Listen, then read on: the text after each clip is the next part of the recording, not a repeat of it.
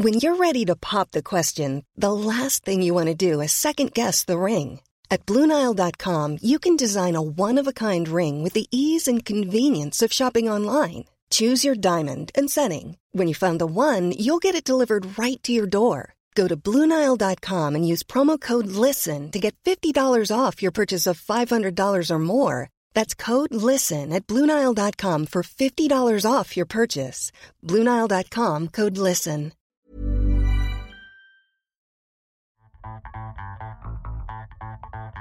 This week in league, Isaac Luke in massive doubt for Sunday's clash with the Broncos following his devastating concussion.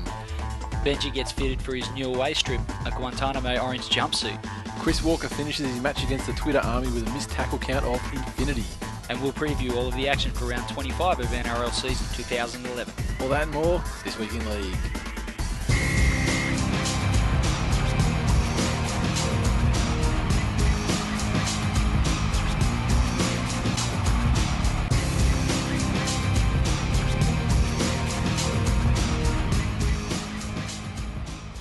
Welcome to episode 62 of This Week in League. I'm Nate. And I'm Glenn. Housekeeping, first thing, only thing on my list actually this evening. Got a competition, and it's not the uh, last competition, we've got a new competition, and uh, this one revolves around the uh, NRL fantasy competition um, Supercoach. the Supercoach competition that has been released for the finals. Uh, just quickly, it's a it's a new format. You only pick seven players in your squad. You've got a salary cap of 1.4 million, and given that the teams in the finals change each week, you have to change your squad each week. And I think there's unlimited trades and everything like that, so you can pretty much just swap seven out at a time. And uh, the difference between uh, well, given it's only four weeks, there's no head to head. It's all just you know ranking based on the amount of points you get, and that means that the competition you can have. I say unlimited, but I think it's like ten thousand entrants in a competition. So we announced this last week. How do you reckon we'll go? You reckon we'll get in under the 10,000 or we might have to start two comps? we may have to start two comps, but um, you, you never know. Um, at the moment, I think you know we only announced it kind of a soft launch when when they launched it, like I think Thursday or Friday, Yep, whenever it came last out. week, yep. Yeah, last week, and uh, I think there's about 50 people in there at the moment have signed up already. So um, not too bad. One of them's not me. You haven't signed up yet? Not yet. How rude is that? Yeah, well, By the time you're listening to this, I'll be in there. and uh, I have to say the competition. Well, we're calling the competition the Jabra NRL Finals Fantasy Competition. Not because we just like to make up funny words. No, no. Uh, Jabra is in fact a sponsor who's come on board and uh, sought us out actually to uh, look at promoting one of their new products um, that hasn't even come out yet. It will be out probably by the time the competition starts. It'll be out because I think it's um, due for release coming soon. I think it's early September when they're coming out. And Jabra are a company that um, manufacture things like um, like audio products. Um, headphones, stuff like that. And the product that, especially that uh, they're sponsoring us uh, for this competition with, is a uh, wireless headset, um, basically for uh, connects by Bluetooth um, Yep. to your smartphone. And Specifically designed for uh, active podcast listeners on the go. exactly. So what you basically the idea is, Running to the footy, streaking maybe. well, streaking. You know, technically you're supposed to be nude, so Oh, does that count? If, you if you're not wearing any clothes, but you've got a Jabra Sport. where do you stick? The, where do you stick your iPhone? Well, I could- I've got a couple of spots. but um, yeah, I know where Matt Hilder will put his. um, the lovely people at in his Jabra. massive gash. Yeah, well, yeah, Matt Hilda, he's got he's got uh, three spots he could put his, I suppose. um, but uh, Jabra, they've come to the party and uh, they've given us a number of these uh, Jabra Sports uh, Bluetooth headsets. They're worth 150 bucks each, so we can safely say that this competition has a prize pool of 1500 bucks, which is definitely the most the, richest Most competition, lucrative most competition lucrative- we've ever run. Exactly, exactly. Um, Possibly by about $1,495. exactly. Uh, so the way it's going to work is this: obviously, the competition, uh, the the finals. Uh, there's obviously four weeks of finals action, um, which means that competition is going to be lasting. Guess what? Four weeks. So what we're going to do is the person who gets the highest score in the competition each week is going to walk away with one of these Jabra Sports. Or Runaway. Yeah, know, walk away. They're designed for active people. You don't want to just like be a sloth walk away whilst listening to your Jabra Sport. Well, you know, It's, it's You want to run, you want to hey, streak, you want to get away fast. The important part is no wires. I mean, I know the biggest issue that I have when I'm running, apart from being shit at it, is um, is finding somewhere like you know you need to have your you know your your iPhone or whatever in you know one of those armband things. And iPhones, I mean, you know they're great and they've got great functionality and they've got great apps and everything for the the running, but they're still pretty big. I mean, it's not like the old, you know, like with a Nano where you know it weighs nothing. I mean, you still got this iPhone on your arm, and then you got to, you know, you got this this the cord coiled up, you know, under your sleeve or whatever, and then up, you know, up the neck of your shirt, and you know, Jesus, do you get all that trouble? yeah, well, because if you've got it hanging around, it just gets, it just gets annoying, and you start thinking about it, and you accidentally bump it with your arm and rip it out of your ears, and you know it's a pain in the ass. So anyway, these it's hard guys, enough when I go for a walk with the dog and I've got my weight vest on, yeah, and I generally put either stick it into the side pocket of the weight vest, but because the weight, obviously the, where the weights are, are situated right either side of the pocket. So Yeah. if you sort of it sort of bumps it yeah, as the weights sort of move, Yeah. bumps it, shuffles. I'm like, oh, man, Oh, I hate that.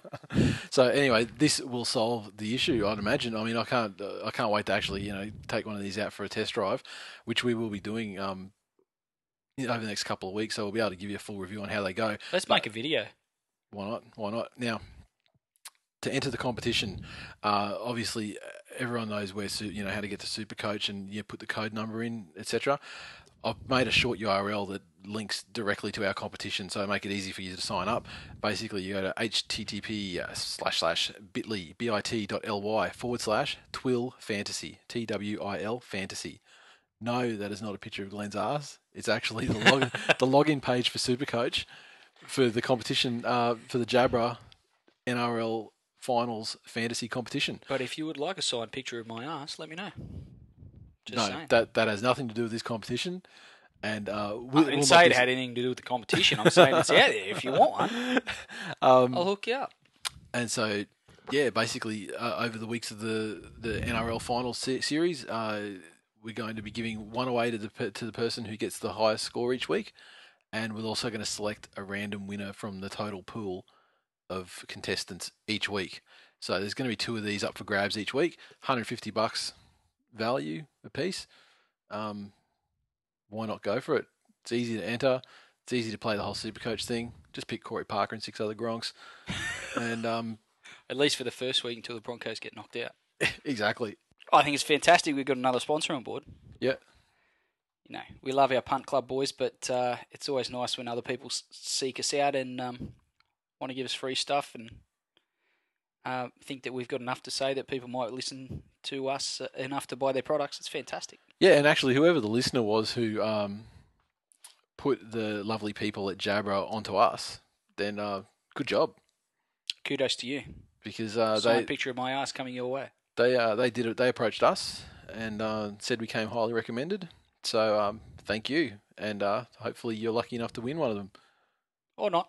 Well, not yeah, you have to But be, you have a heartfelt thanks from us nonetheless. yeah, you have to be good at Supercoach to win. and uh, obviously, you know, family family of, of you and I are not eligible to win because I mean, we dominate.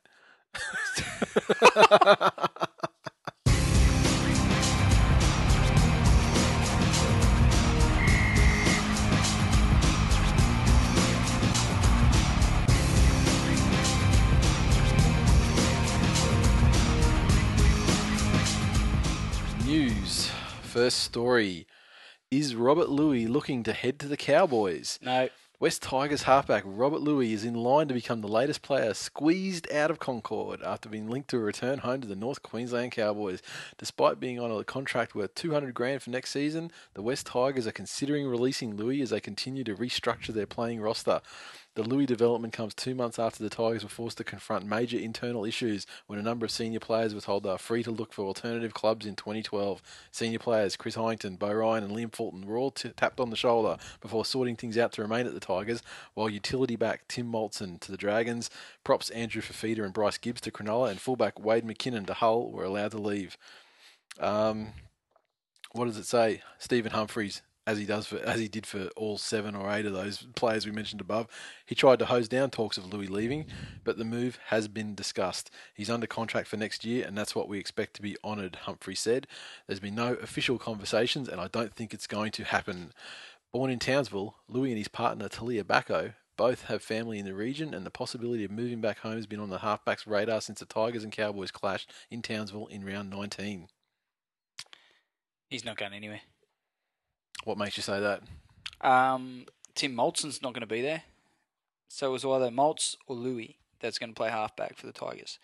And they they laid their cards on the table when they named Lui at halfback last season and played him there the whole year. What about the youngsters that are coming up? Well, you've got Curtis Sironen, who's a five eight, Yep. and I just I don't know that he's ready, and I don't know that he's a halfback. Well, no, but Good ball it? player, strong, big, tall kid. But really, do we want to start the progression? You know, the, the development of a young player again that come through the twenties, much like we did with Lui. Can't see that happening. Not with the side that the Tigers have built. Oh, I mean, the- after we win well, the comp the- next year, side- we the- might the- have another the side- season. the side that don't, they- don't talk over me. The side that they build we, is we go through this every week. Don't talk. Well, you're gonna you're starting to say bullshit about fucking Tigers winning the comp next year, and we always No, I was starting to talk bullshit about the Tigers winning the comp this year. you said next year. No, I said after we win the comp this year, Next year- year, we might have, you know, like some bit of time of our sleeve to blood a youngster.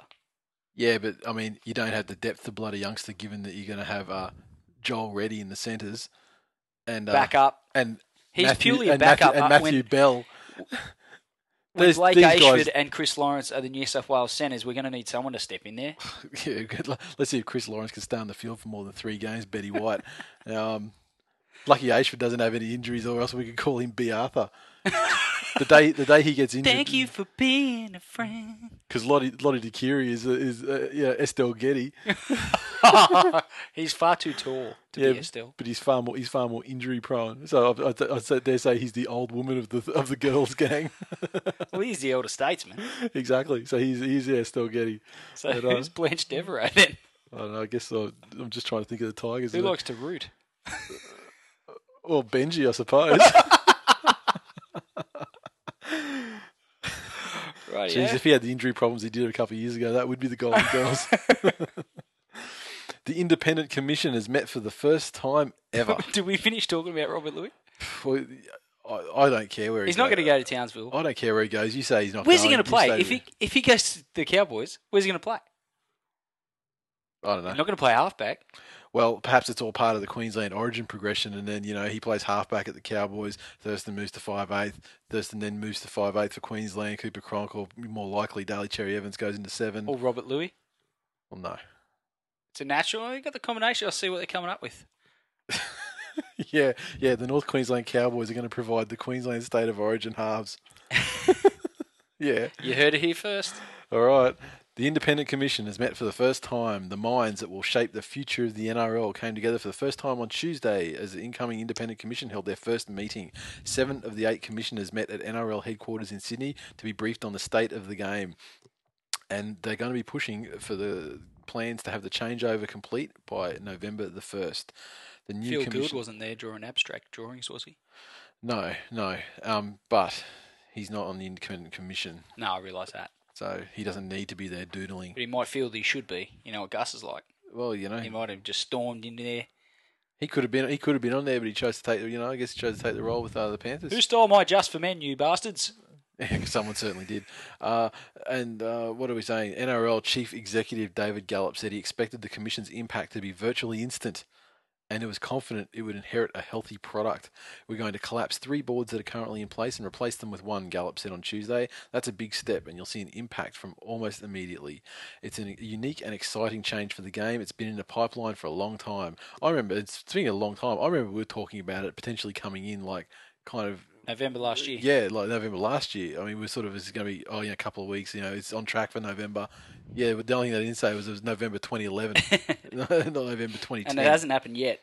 Yep. So let's not get, uh, you know, let's not think it's set in stone just yet. True. Well, I, the commissioners have been chosen. I mean, there has been progress on that front. Oh, definitely. Gallop said there are about 20 issues to resolve before the Commission could officially take control. And while he was keen to label November 1 as a goal rather than a deadline, Grant said all the focus was ensuring that date was met.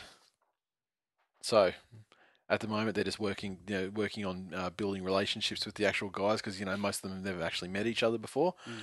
But after that, I guess it's down to the hard work and presumably the renewal of the rights for television rights for the game. Yeah, well, to it'd pressing I. I think that's a, a fairly good litmus test for how they're going to hit the ground running, so to speak. Uh, that's a pretty big task first up for a Yep. bunch of people that don't know much about each other, and they've got to work together and and um, formulate a plan that's going to take the game forward for the next five five years. Yep. TV rights, Uh, well, I guess it depends. Yeah. I mean, you know, the, the, that that's or probably up for grabs. years. Yeah, I mean that's that's probably up for grabs in the deal as well, and you know maybe you know more deals, more years for a more lucrative deal. You know, yeah, sure. maybe maybe the you know that might be the tiebreaker with networks too. I mean, someone might come to the party with a longer deal.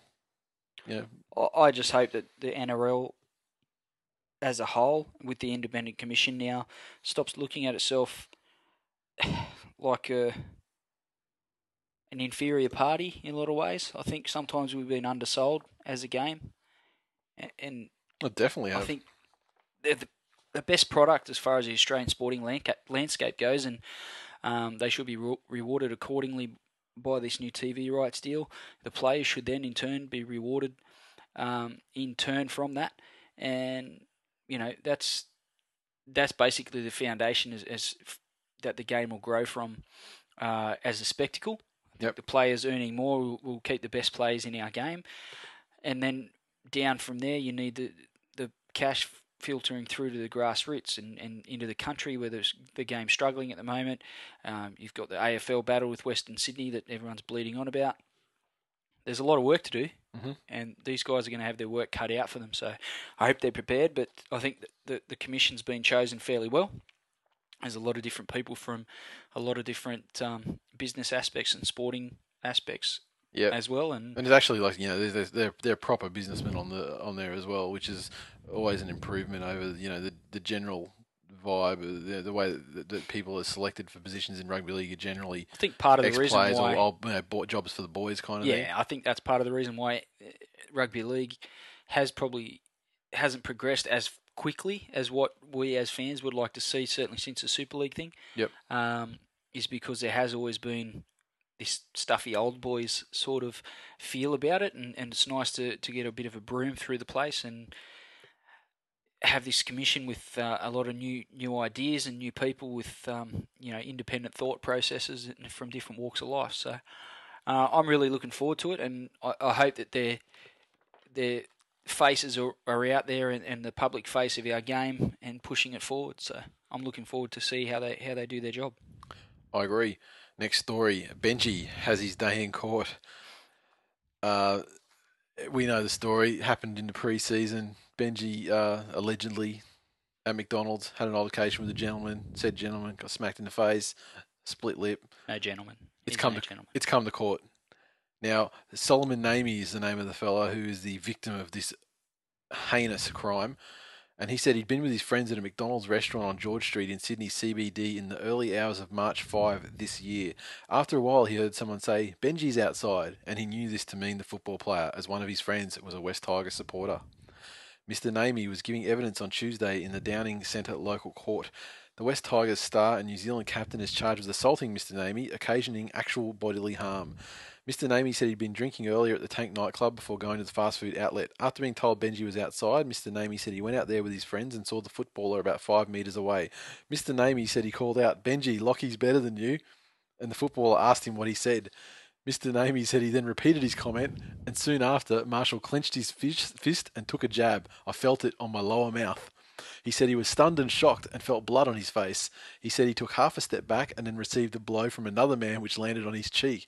People just jumped in to stop the fight, he said. I was in shock that he hit me over something like that. He said he went back into McDonald's and called triple zero, saying he'd been assaulted by two men, one of whom was a rugby league player. Earlier, a police officer told the court he spoke to Mr. Namey at McDonald's and considered him to be moderately intoxicated. He said Mr. Namey had told him that he had told Marshall, the football player, that lock your shits on you, and that was when Marshall had come over and punched him. The hearing is. So is he's continuing. contradicted his own story in the space of bloody two sentences. Well, I mean, It's you not know, exactly what he said, is it? well, no, but I mean, same diff, Full of holes. same diff. Story's full of holes. I dare say you're Throw it out of court. Thank God you're not in the jury.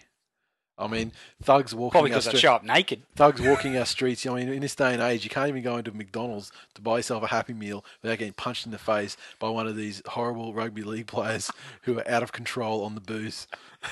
Yes, you get a job at the Daily Telegraph. Throw away the key, I say. Yeah, I'm sure you do. what a load of shit, though. Yeah. Allegedly.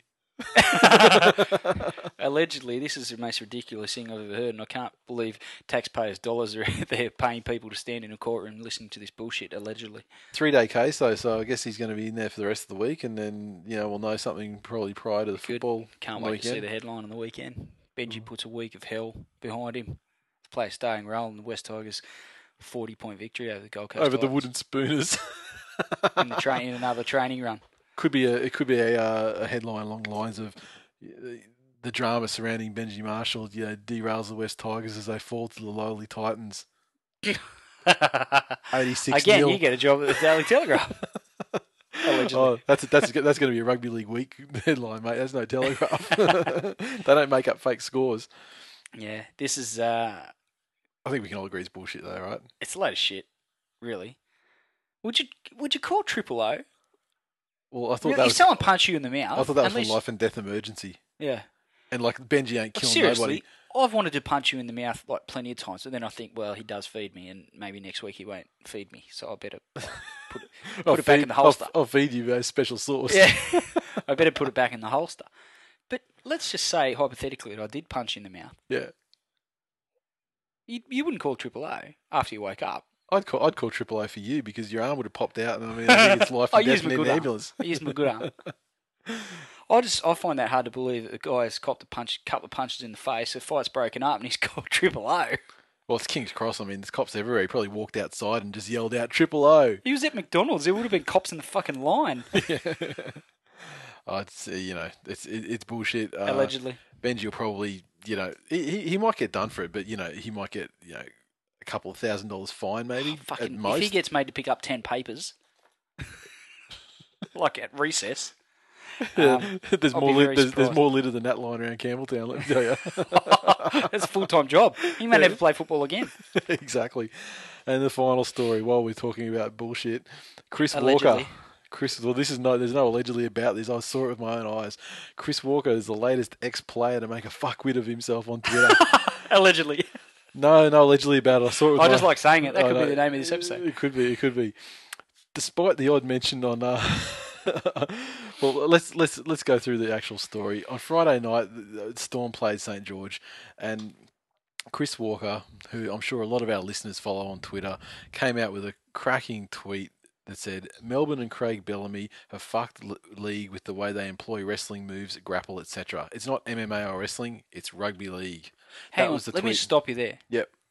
Didn't he go to Melbourne? Or didn't he trial down there? Or Yeah, and the story this story includes nuggets of gold like that. Okay, It is okay, okay. it is very funny. Um, so the the this this uh, eventually turned into a brawl with a lot of Melbourne Storm fans just smashing him on Twitter. Uh, listener Roy Sunborg smashing him to the point where. well, he jumped right on him to the point where there was talk of catching up at Brookie on Sunday, as to, he does, to, settle Like, to settle the score. Roy's one of those people on Twitter where he he just doesn't give a fuck. and he, and, he, and then he took He it will further. he he- will smack down with anyone. And then he took it further to say, look, you know, I'm not that great on the knuckle, but I've got a bunch of mates who'll come with me You are, so bring whoever you fucking like. I mean, it sort of it got to that sort sort of uh, Wow. sort of level. I like it.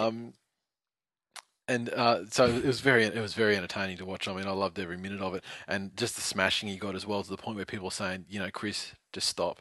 They're not going to stop if you keep because his comebacks were really lame too, like really lame. Like they're basically going to things like uh, generally the level of his comebacks were like a fuck your mum kind of level of, com- of comebacks. Really? Yeah. He would go there. Yeah, that, that's that's where he started, and that's about that's about where he stayed. That was about all he's got. Um, he's certainly not. A, well, he's probably a better tackler than he is uh, witty tweeter. I find, uh, if that's if that's to give any level of indication. Um, but the funny thing was the storm off the books, a storm insider off the off the record. Uh, was uh, great. Was much more entertaining than Chris Walker was when he said that uh, Chris Walker is not really well liked by a lot of people in our place, including the coach. The biggest thing that pisses us off is that he wants to get into our tackling technique. This coming from a bloke who couldn't tackle. so Storm fired back, and you know how I feel about Storm. Was that on Twitter or was that? no. No. This was just this was actually in a conversation with the reporter. Okay, this, so this was their response when asked about the tweeting thing. So um, yeah, pretty funny. Wow. and uh, Chris Walker uh, covering yourself in glory, mate.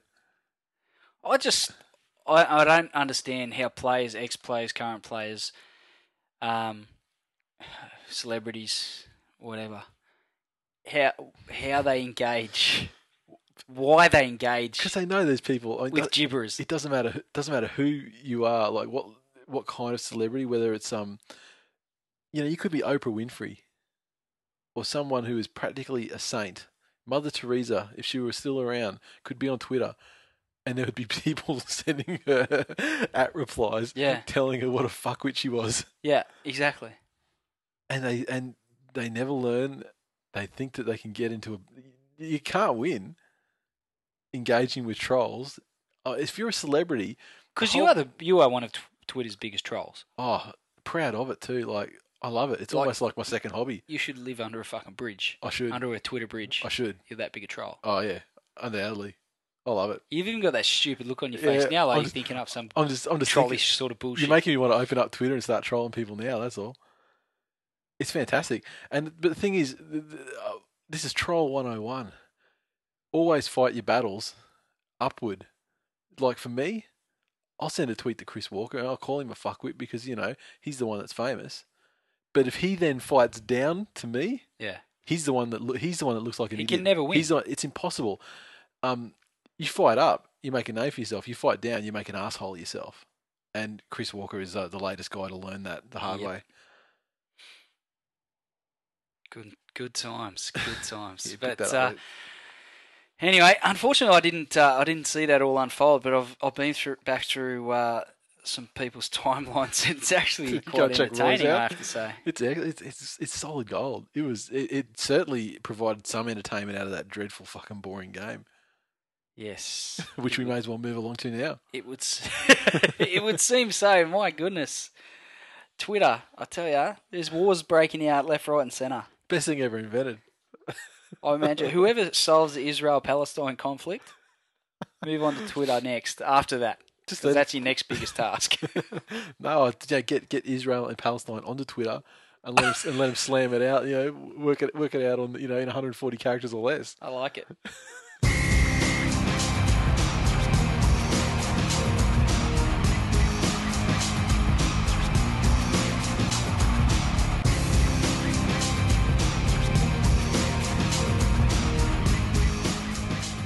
Recaps.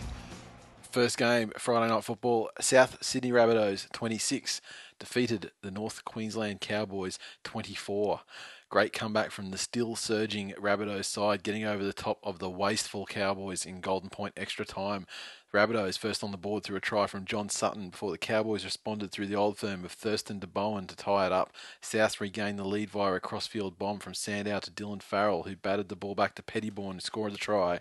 Tariq Sims ensured the sides would go to the break on level terms when he crashed over the line on his very first touch of the ball. Cowboys, they came out the better in the second half, capitalising on South's mistakes to take a seemingly match winning lead through tries to Bowen and Willie Tonga in the 60th and 64th minutes.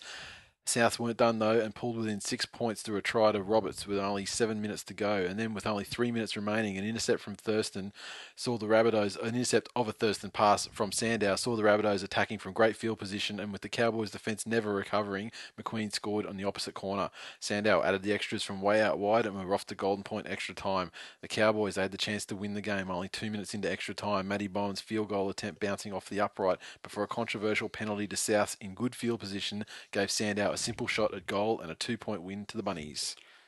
What do you think on, about Seguiaro's hit? Well, there's no doubt about it that he touched him, and made contact with the head. Therefore, a penalty. The penalty was justified. Therefore, the result. You know, the controversy of the tackle has has no bearing on the result in my mind.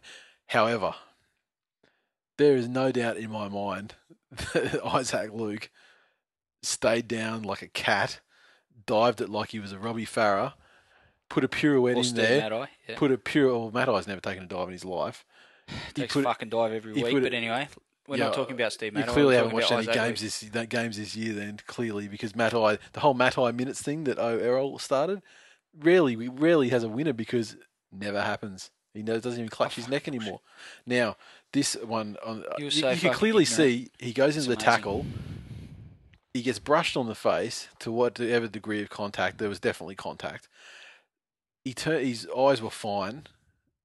He turns around, and then he's had enough time to think about it. This is all taking place over a period of about a second, and then as he starts, he- as he knows he's I heading think face Isaac down, Luke's mind works that fast. yeah, and as he turned around and righted himself, and it was on his way to the ground, and knew where he was, then he shut his eyes and did the whole oh. He wasn't out cold because his head didn't bounce off the ground. He had the four. he when he was unconscious. In quotes, I'm doing quote fingers Had the foresight to put his arm to out put his so- arm out so his head wouldn't his head wouldn't bounce you know straight off the ground. And there's no, I mean, was there contact? Absolutely yes. Was he knocked out? Absolutely no. And there's fucking nobody in this earth that can convince me of otherwise. I think there wasn't there wasn't much in it, but I think it was a bit harder than what people are making it out to be. Like people were saying it was a brush, it was a graze. Yeah, it was. It clipped him. Well, a clip, a graze, potato, potato, I think, uh, but c- a caress. You could also say as you say, there was a stroke, a fondle. okay. Are you finished? You got any more? Yeah, I got no more. Yeah, cool. But there was definitely there was definitely contact with the head, and the referees can only police the rules that are set out, and that's all we ever really ask. Whether those rules are a, crap at times and require more discretion at the hands of the referee is a debate for another day. But to the letter of the law, there's contact with the head. Mhm. It's a penalty. Yeah. Unfortunately, you could probably go through that game and every other game played this weekend and every other weekend There's a million such contacts. when you have exactly that, and In minute two of the game, Exactly. And one of my bugbears at the moment is everyone wants to hate on Melbourne for the grapple tackle. Yep. But how many times do you see every team with their you know their bicep around the guy's chin? yeah, yeah, Every single team does it. Yep. Yet when Melbourne does it, I guarantee you that the refs looking at it going like looking at it with a, a far more critical eye than if yeah. Cronulla But does these it. things, I mean, you see those tackles, they never get called this year. It's very it's very rare. I think Melbourne's probably going to get called Like once before a, anyone else. once a round, if Yeah. that, if that.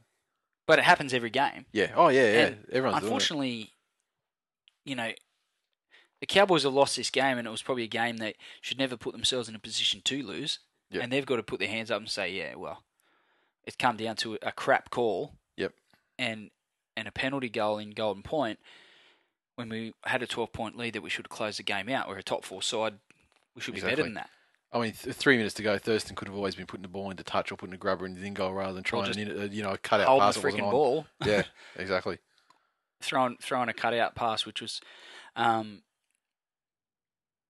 odds on to be an intercept all It was the so it was so telegraphed. He fucking Yeah. sent him a postcard three weeks ago telling him he was going to do it.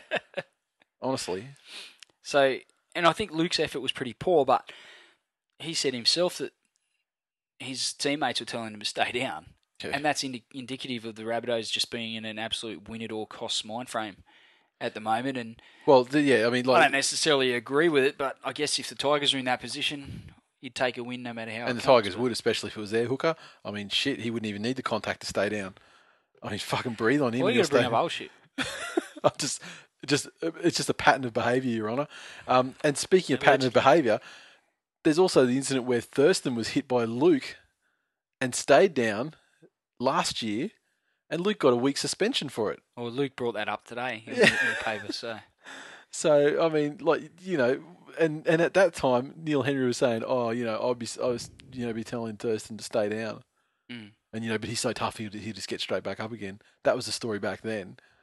And I mean, uh, you know, I can't, I can't complain. I was, I was watched the press conference with Henry, and I can't really. He he made a lot of valid points about a lot of the tries that South scored, as far as like yeah, offside players, and this, and like especially where there was one off the kick, where there were a couple of players offside from the kick who came much closer than Mm. ten meters from the play when the try was actually scored. Stuff like that was clamped down on, you know, months ago, and it was, it was instant penalties. There were a lot. Of, he had had a lot of valid complaints. It's But- like we've said numerous times, most of last season and again this season.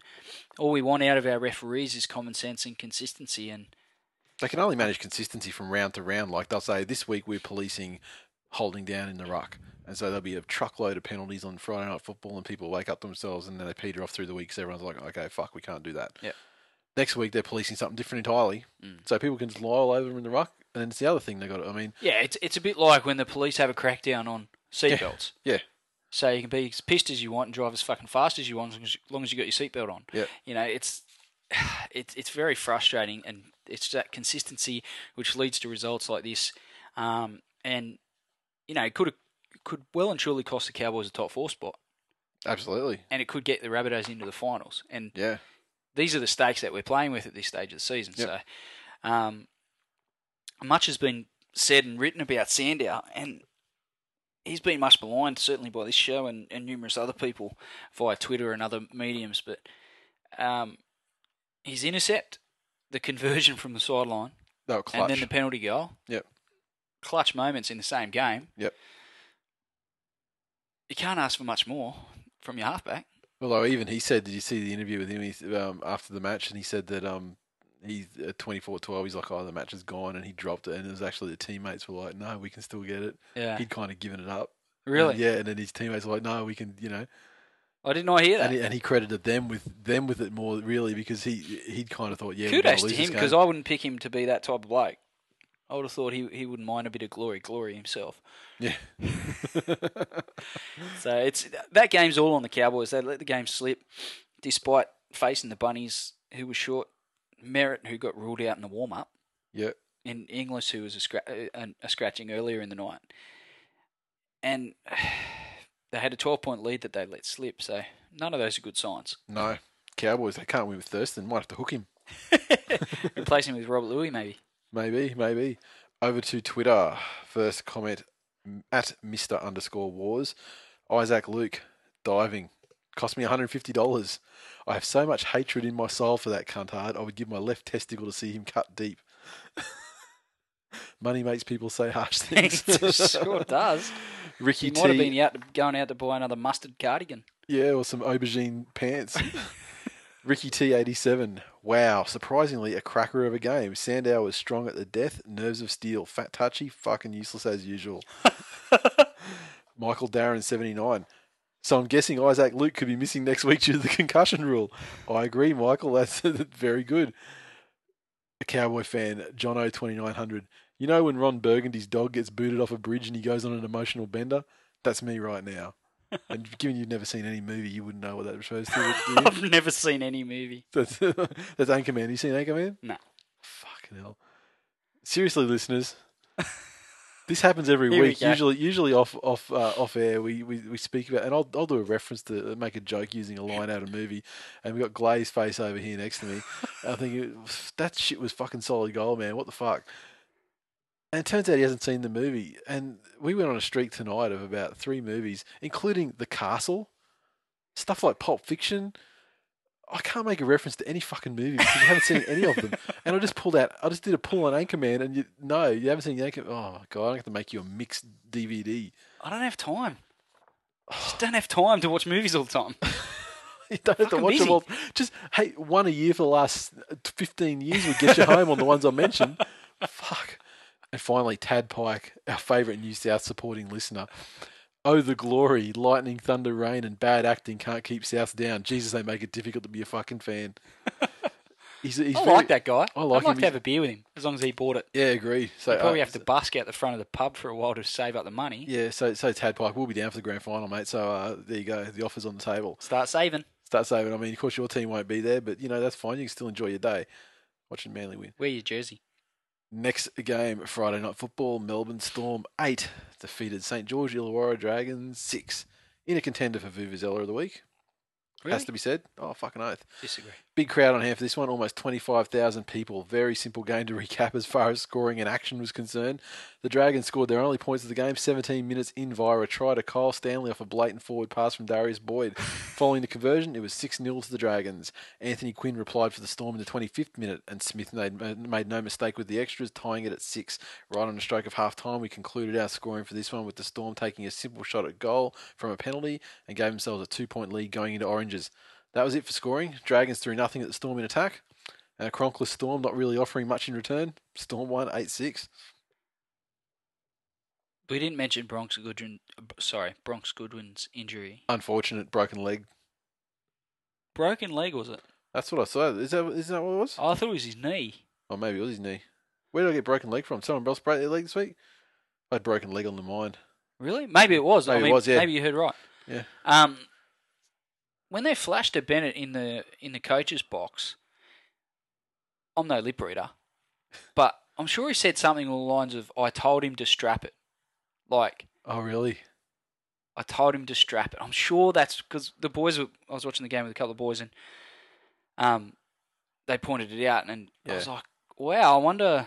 Like, obviously, he he's he's like that fatherly sort of influence over these blokes. Yeah. You can imagine him going, you know, your knee's probably not, you know, you're only just slowly making your way back. Strap your knee. So he was so so it wasn't like uh you know you didn't mistake the you know the lips for like strap with like you know cat or something like that.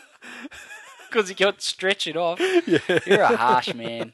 You are a harsh man. I'm not saying it. I'm saying I'm saying Bennett said it. I don't believe it at all. I, th- I, I think he's I think he's a, he's a he's a great Aussie little battler, battler trying to make his way in, In a tough, harsh in a world. tough harsh world. Stop using my shit, man. it was sad to see him get hurt again, though. It's um, it's never good to see a player uh, on any team, be it you know my team or any other, go down hurt like that, and to see him in so much pain, it was hard to watch. I know it wasn't the most exciting game, and I know there was certainly um, it, was void of a lot of, of attacking flair, but I still think there were some good signs for the Dragons defensively, um, and some of that comes down to the fact that Cooper Cronk wasn't I put most throwing. of it. Most put- of it? I put most of it to that fact.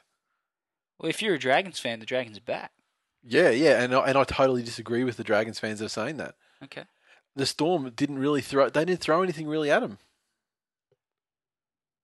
I I think mean- they still had Slater, Smith. I think Widdop had a great game, and he did cut him up a few times. Yeah, they made a couple of breaks, but the, uh, those breaks actually, I think, were more um, damning to the Dragons because I mean, never, you never see the Dragons get busted up the middle as many times as they did. Mm.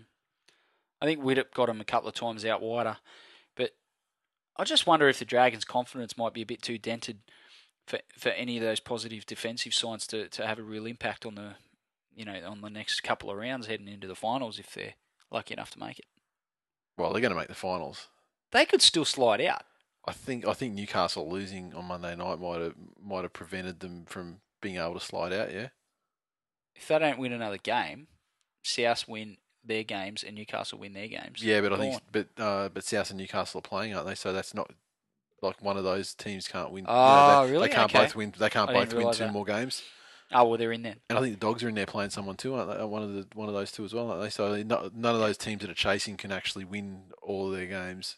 Like all of them can't win all their games. The- only thing I have in the back of my mind as far as the Dragons go is is the 2006 Broncos. If you remember back then, there was a real stretch in the late in the season where the Broncos couldn't seem to win a game and they couldn't get a thing right. Yeah. And you know, th- there was that was the year where Bennett refused to call it a slump, and Yeah. there was a big story in the media, and no one wanted to mention the S word. Yeah, yeah. and they they seemed to stumble their way into the finals and then they won a game and they won another game and they won another game and then all of a sudden they're in the grand final against a storm and they put it all together and they win the comp Yeah. There's some similarities there namely the coach The coach, yeah, and the busted ass side that he coaches. i just i think they're in a similar spot and i'm, I'm still for that reason i'm not writing the dragons off completely you can't you can't write them off completely because let's face it, they're the same side that was leading the comp halfway through the season. i don't know that anyone's going to want to play them in the finals Oh, I, I think I, I think that the um, Tigers would be happy to play them. yeah but tigers it doesn't matter who the tigers play they'll beat them But Well, I'm, I'm mean, thinking like on the road to the grand final. If, oh, if you were Storm, like, the Storm you know, like the also rans like the Warriors or you know South or, or the Knights or Manly or whatever that probably would just be happy to be there on the day and don't have any real real hopes of winning the comp. Like, You're a retard. Manly would love love them just to say, okay, we killed the Kings, and now we're going to kill the rest of the fucking pretenders. we've already on the way killed to the George, title. mate. We already killed him a couple of weeks ago. Kill them in. the finals to kill them out of the finals because they got the, the thing about the Dragons. You mentioned them slipping out the back. I don't think they will, but there's a very real chance that they'll finish seventh or eighth. A very big chance they'll finish seventh or eighth. And I think that's so where this home final bullshit will count against Manly. Oh yeah, but I mean, yeah, we'll play anywhere. Your We'll fight fans won't go and watch you anyway. We'll fight them, mate. 2007 and 2008 grand finals. There were 60,000 Manly fans in that fucking Sixty stadium. thousand. At least. Did you count? Did you get your abacus out and count them? Didn't need it. Didn't need the abacus. You look at the ground and go, wow, everyone here is a Manly fan. And then you go What a plus, sad place then- that would have and then- been. And then you go plus or minus, you know, hospitality staff. So you go 60k. It's mathematics. It's fucking- Simple math. It's it's simple mathematics. I It's it's going to take a bit of an epic performance to to beat the Storm unless the Storm have an off day. I think between here and the yeah, Storm were unbeatable in 2008 too. Apparently, we know how that worked out. yeah. How many nil? Can't remember. Can't remember. It's more than 39? It was, more, uh, it was somewhere between 39 and 41, but I can't remember the exact Four figure. point oh nil. um, can I go to Twitter now? You have more Oh points to please make. do. Stop talking about forty fucking nil. You brought it up on this Oh, occasion, motherfucker. Just. Justin Wonder, Nate. When you do the recap for this match, make sure you note at 38 minute, Matt Cooper passed the ball. Incredible stuff. There was another couple of opportunities where Matt Cooper was getting hurdled towards the sideline at a rapid rate of knots and hooked the ball in to his poor unsuspecting winger, and who just went, "Oh, now you pass it to me." Yeah, uh, we we trained all week, and every all the tape I've watched throughout the year. I mean, it never gave me any preparation at all for this eventuality. Freak 09, what a game of footy. Storm just clinical. Dragons look slightly better, but still lacking something. Soward is mentally gone, and that is a point I actually I'd like to make with the Broncos when they slumped. They were just playing poorly as a team. Soward though, he looks fuck. He looks shot. Like you see, the, the, the, all the flack he copped through the week about not contesting that bomb. Um, in the, the game against the Roosters, once again, he found himself in a position to take a bomb, stopped dead in his tracks, stood there and watched it bounce. I think he's he's mentally fucked. He's gone. Confidence is gone. I- And I mean, you know, He's got it in his game. Benny and you know Benny has exhibited this behaviour before. Benny's main, you know main asset as a coach, uh, from what you know the way that um, players he's previously coached will will say, is that he's a great sort of you know manager of, of men, and he actually you know he, he's great at actually managing the people, and the rest sort of just falls into place because. But maybe he gets to a point with some blokes where he gets and says, "For me to do anything with you, yeah, you've got to you've got to fucking man up." you got to meet me halfway, Jamie. Jamie, meet me halfway, and I know it's hard because you're so fucking you're you're you're a pygmy. Buy yourself a ladder and meet me fucking halfway. Get yourself some clogs, some platform shoes, do something, jump really high, a pogo stick, maybe those spring shoes like Mickey Mouse wears. Meet me halfway, for fuck's sake. Yeah, and uh, Jamie just doesn't seem to be willing to do that at the moment. At It's- Soul Ranch. Soul Ranch, who I who I put out a super coach this week in one of the this week in league competitions by hundred points. Who does uh, co-host a rather entertaining podcast called Two Blokes Talk About Sport? Get Exactly. on iTunes. Available on iTunes and all good podcast stores. It was a perfect game to watch uh, when all I wanted to do was fall asleep. He fucking hates the Dragons, man. Yeah, but I mean, so do I, and I agree with that tweet. But he's like, he's militant in his hatred Yeah. of the Dragons. yeah, yeah. Loves it. Uh, I think he just does it to troll certain Dragons fans that are close to him. But I um, think so. Jason Gehan, PI, Magnum, who I was told via email yesterday from his sister, he and his sister will be up for the Manly game in round 26. Really? So we will be drinking and potentially watching a Manly game with Magnum. Fuck, really? and Do you think he'll have a porn star moustache? That's how I imagine him. Well, he's got two weeks to grow one, so we're putting it out there right now, Jason. He's only about fucking 12, isn't he? How's he going to grow a moustache in two weeks? That's the challenge, isn't it? It's out there now. You've laid it down. And his tweet was, I thought it was great that the Dragons made 200 mistakes in tribute to Billy's 200th game. and finally, Ricky T87. He's a smart ass. He's going to fit He's- in well. Yeah, he's going to be awesome. Ricky T87. And yet another loss for the woeful Dragons. Not even a well placed Heimlich maneuver could stop the rot. Asphyxiate and die. he's a. He's a Me and we've got some harsh listeners. I he's, it. a, he's an old school Maggie's fan, old Ricky T. He's a champion, is what he is. That's it. Next game, uh, Saturday. Gold Coast Titans 26 defeated the Canberra Raiders 18. Titans started the game on fire, and although they weren't rewarded with points, they fairly dominated the opening 20 minutes of the game. But it was the Raiders who opened the scoring in the 21st minute through a try to Joel Thompson 6 0. Titans struck back eight minutes later through Dominique Peyroux, who scored his first try in the big leagues and gave the Titans a share of the lead at six points all. Right on half time, the Titans took the lead through another rookie first try. This time it was Will Matthews. Presto added the extras and the Titans went to half time leading Mr. 12.6. Baldy Greg. It's funny. Ni- Nigel Bridgman, who was going to the Manly game, he did ask me if Baldy Greg was attending, and I said yes. Baldy Greg will be sitting with us, so uh, he'll be very happy to make your acquaintance again. Where was I? Presto, 12-6 half-time Titans. Titans extended their lead in the 48th minute with a long-range 90-metre try under the post to Mead, 18-6. Seven minutes later, it was Titans again, this time through Steve Michaels, who stole a William Zillman kick from the arms of Blake Ferguson for the try. The Raiders were finally able to respond with 11 minutes left through a try to David Milne, and four minutes later they were in again when David Shillington scored. That was as close as it got though, and despite mounting somewhat of a comeback and having their chances late in the game, it was Preston Campbell with the final say, slotting a penalty goal right on full time, leaving us with a final scoreline of 26 points to 18. Was a penalty goal to help their for and against? Yes, in the get away from the in the do or die battle for the wooden spoon, or for, for not getting the wooden spoon. Round 26, Spoonerpalooza. It's going to be Spoonerpalooza except something crazy happens. I mean, the Titans beat the Tigers this weekend. You know, They're fucking delusional. I'm not saying they're going to. I said if they do. The Titans will class it a win if they get within 40 of the Tigers. Yeah, maybe so. Campbelltown on a Monday night. Yeah, I remember the last time when the Titans were. Le- bourbon flowing a plenty. I remember the Titans. The Tigers were leading the Titans by about 48 points with about three minutes to go earlier in the season, and they somehow managed to find a way to lo- lose it. That was one of the nine games we had to lose. Yeah, Todd To Pa- win- to be premiers. Todd Payten in, Ti- inside this time, or is he being rested strategically so he doesn't give the game away again? but you digress. What are you saying about this game? He's the ultimate warrior, Todd Payne. Is he? He's a warrior. Goes to war every week when he's fit. And sometimes he drops his shield, knocks his shield on. You could say hands Doesn't play his shield backwards properly. Incorrect play the shields. yes. Well, is the Gold Coast injury toll the worst in the NRL? it's up there. Canberra's probably go close, but Chooks, Chooks are struggle. They struggle as well too, don't they? yeah, but these aren't really injuries.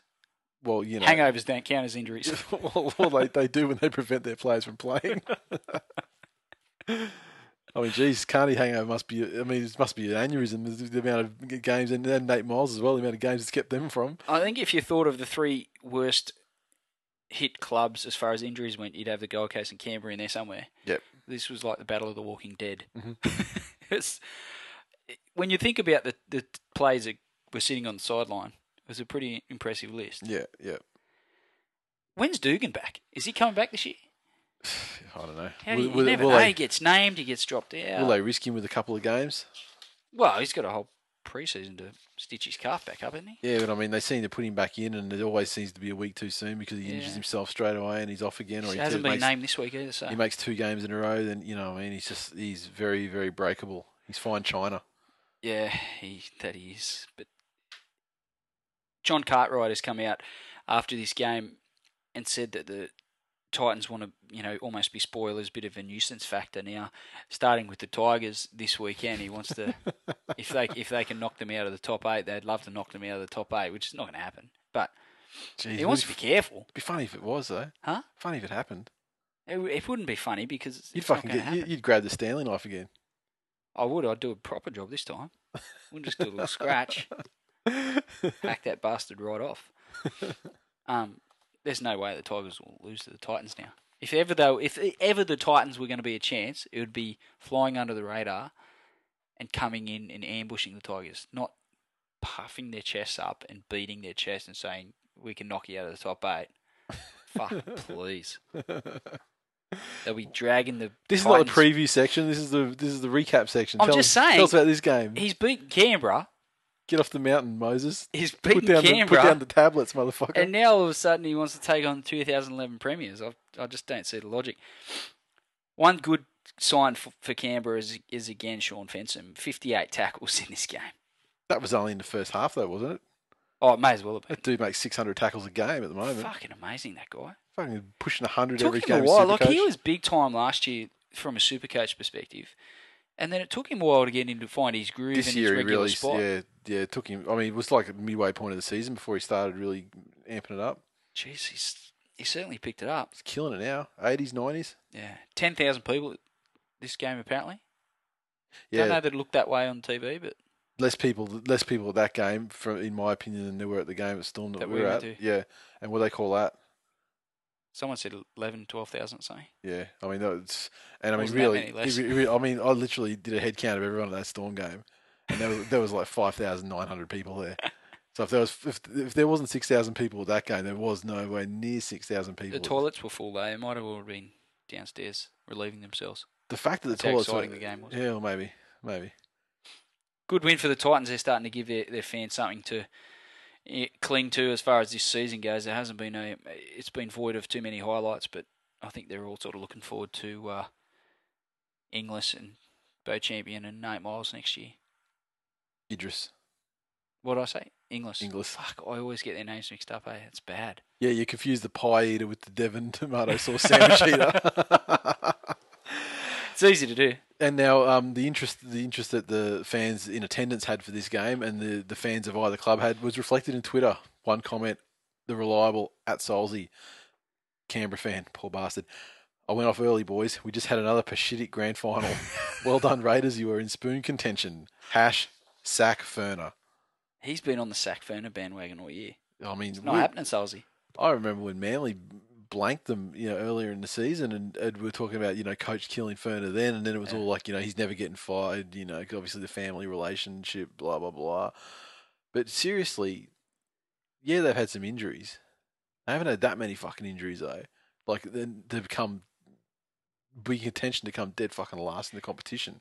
There hasn't Look at been them on paper. there hasn't been a bloke come to work every week and perform so fucking poorly with no consequence since you. exactly. Well, Tim Sheens, Oh, 2006 to 2009. Coach of the 2011 Premiers, Uh, no, he's 12 not. wins in a row. He doesn't coach Manly. Six down, six to go. Doesn't Oh, coach. Manly.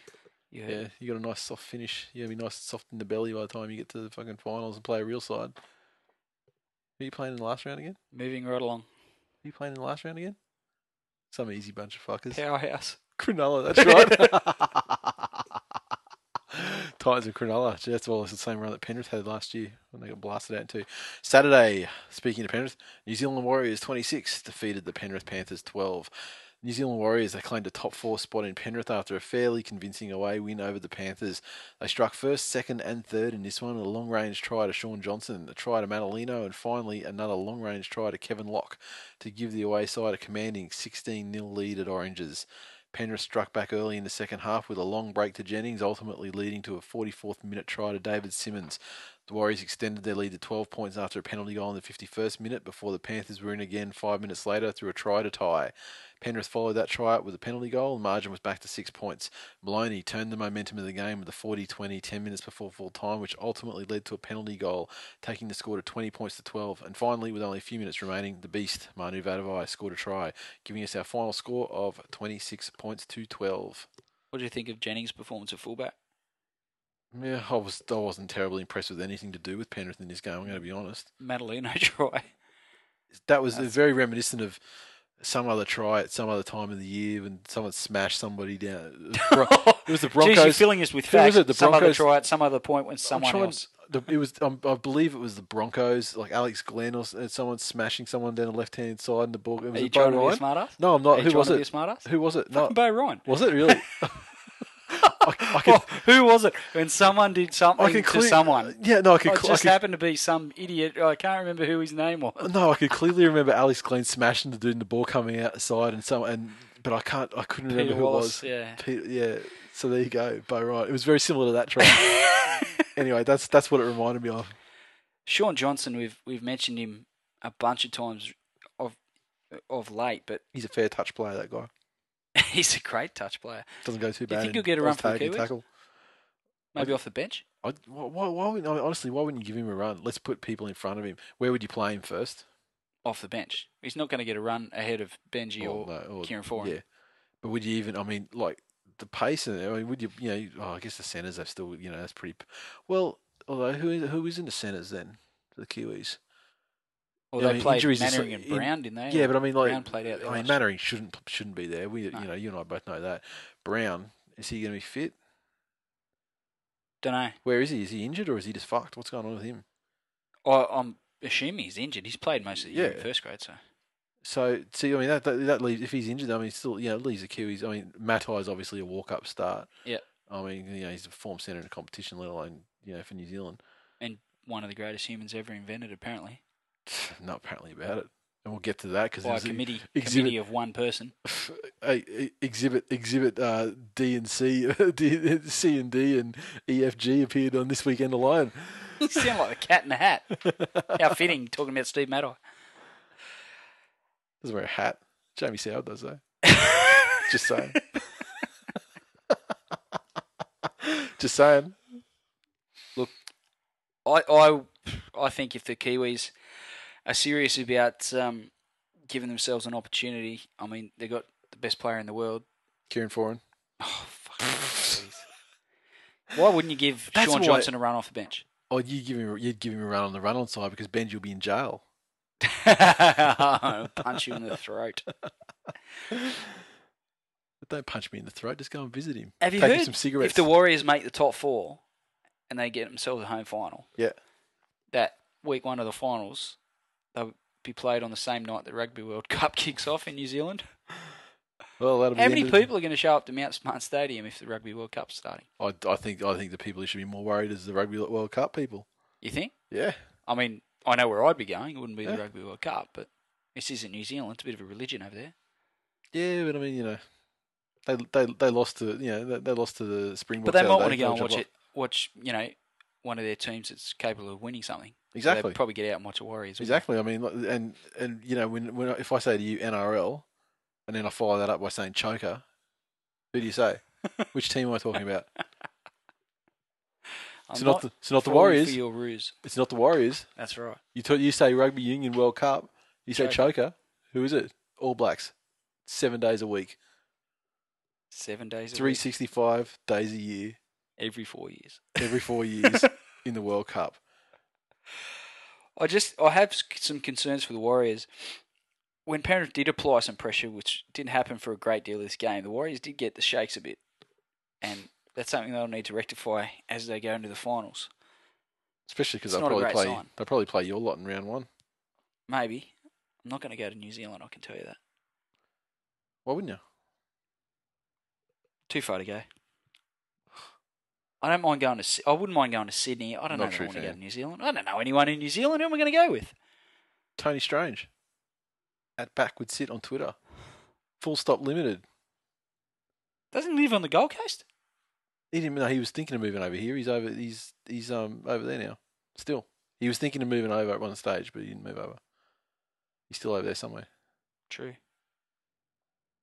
Kiwi Tiger, NZ Tiger. No, he lives in Melbourne now. I think. No, he fucking doesn't. Wake up to yourself. Mark, hit us back. I'm pretty sure he lives in Melbourne now. Check his Facebook. Melbourne, the suburb of Auckland. Duh. Fuck. Know your geography, dick. yeah, Melbourne, Victoria, that suburb in Auckland. Yeah, look, there's some good signs as far as the Kiwis go. I'm not sure that um, you know the Warriors will be happy just to get away with the win. wasn't their most convincing or flashy performance, but um, a couple of good long range opportunistic tries, and that was enough to put pay to Penrith.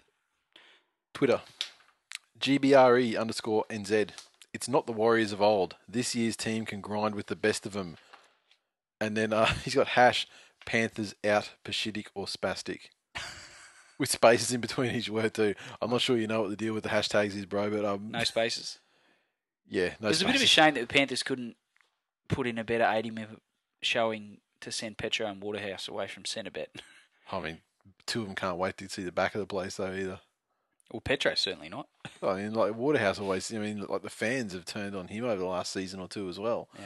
So, um, you Ever know, since he was the catalyst for Joel Romolo leaving the club, clearly. by uh, by letting uh, Joel Romolo pound his face at backwards sit, who just mentioned, another professional performance by the not mighty top four Warriors, who showed what to do with a team of pussies.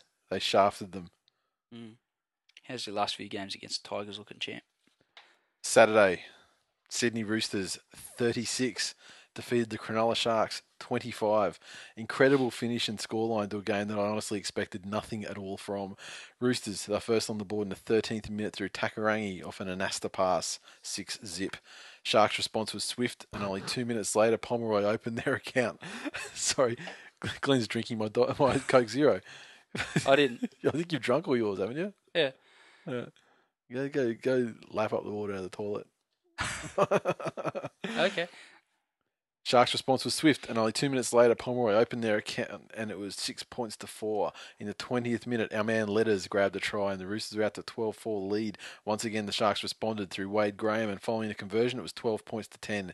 The Sharks took a good lead into the halftime break, though, following a double to John Williams in the 35th and 39th minute of play, giving Cronulla a 22 points to 12 lead. Second half, the Roosters struck first with a try to Jake Friend in the 48th minute, and the lead was cut to four. This lead became six again following a penalty goal to Stapleton. Sharks completed their scoring for the night with only eight minutes remaining via a Wade Graham field goal that should have given them a match-winning seven-point lead.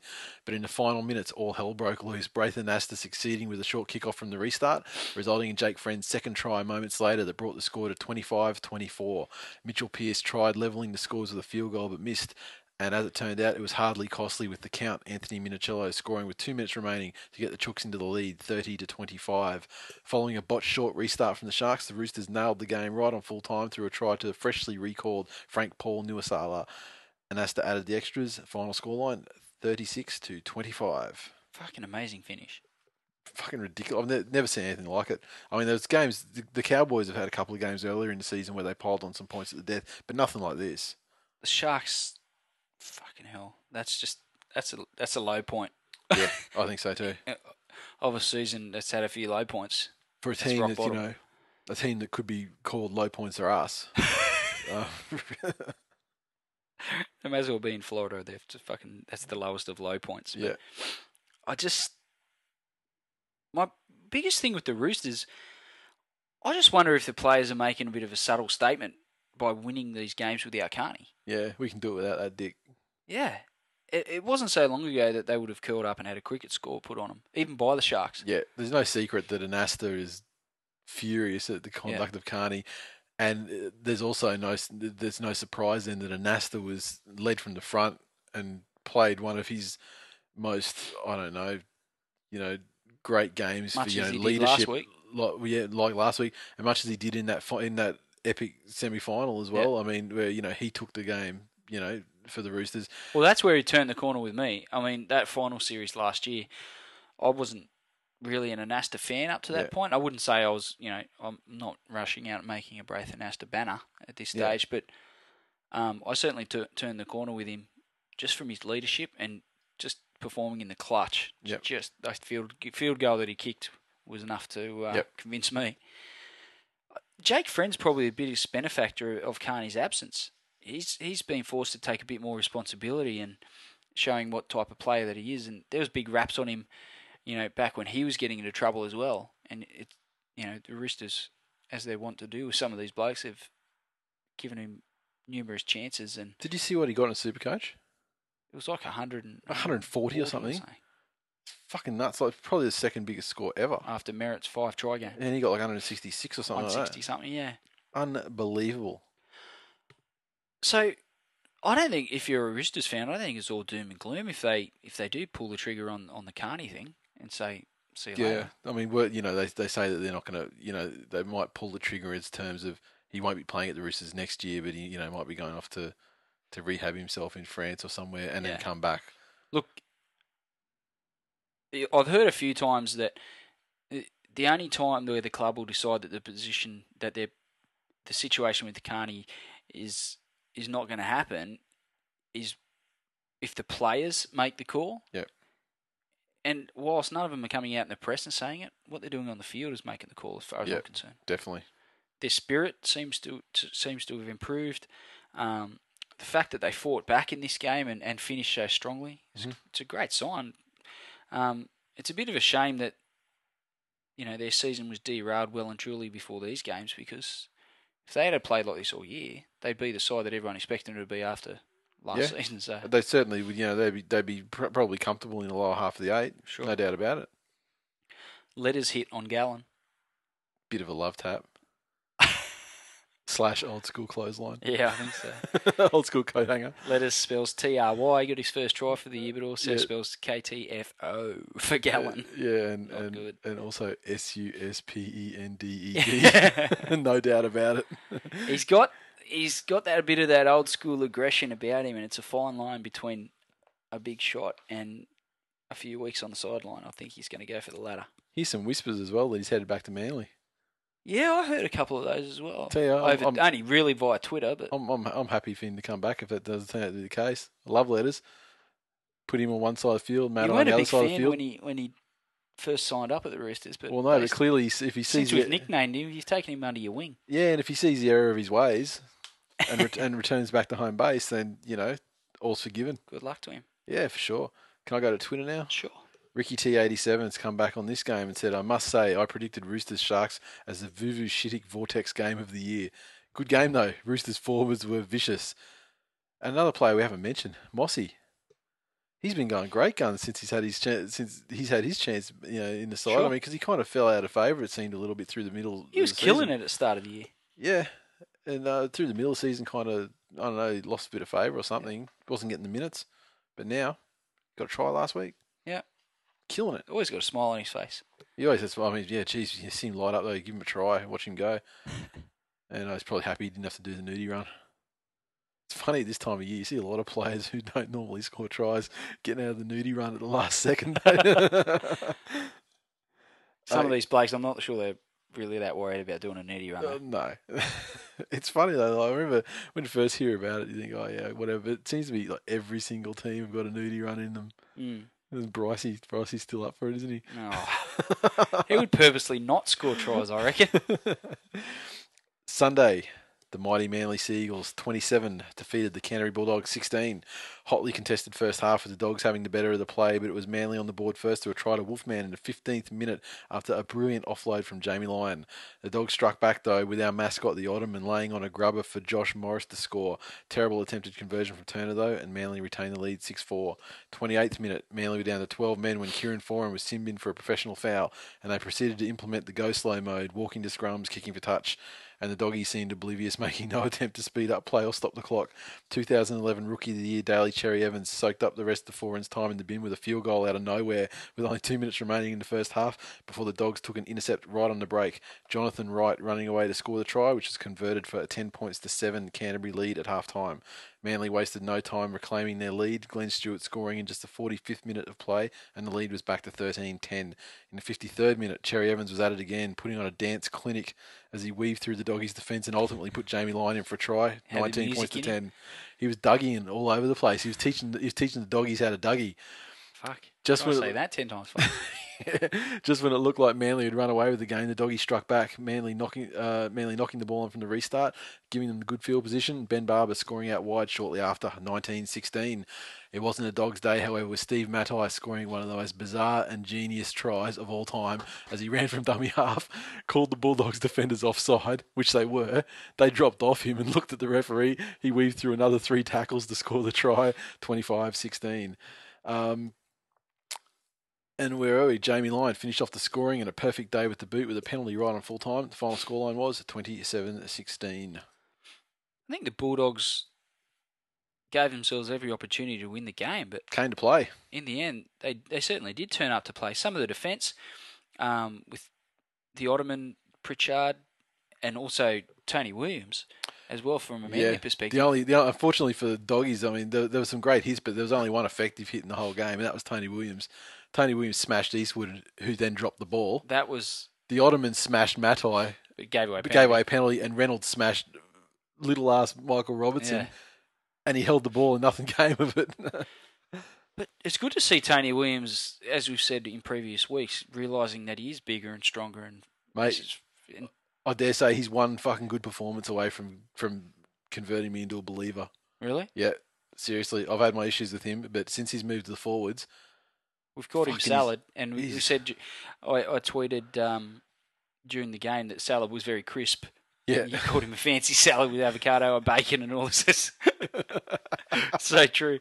But this this game with some of the defence, like you say, there was some big hits. It was like an epi- old school episode of Batman. you seen the stars flash up. when Thwack and bang and crash and wank.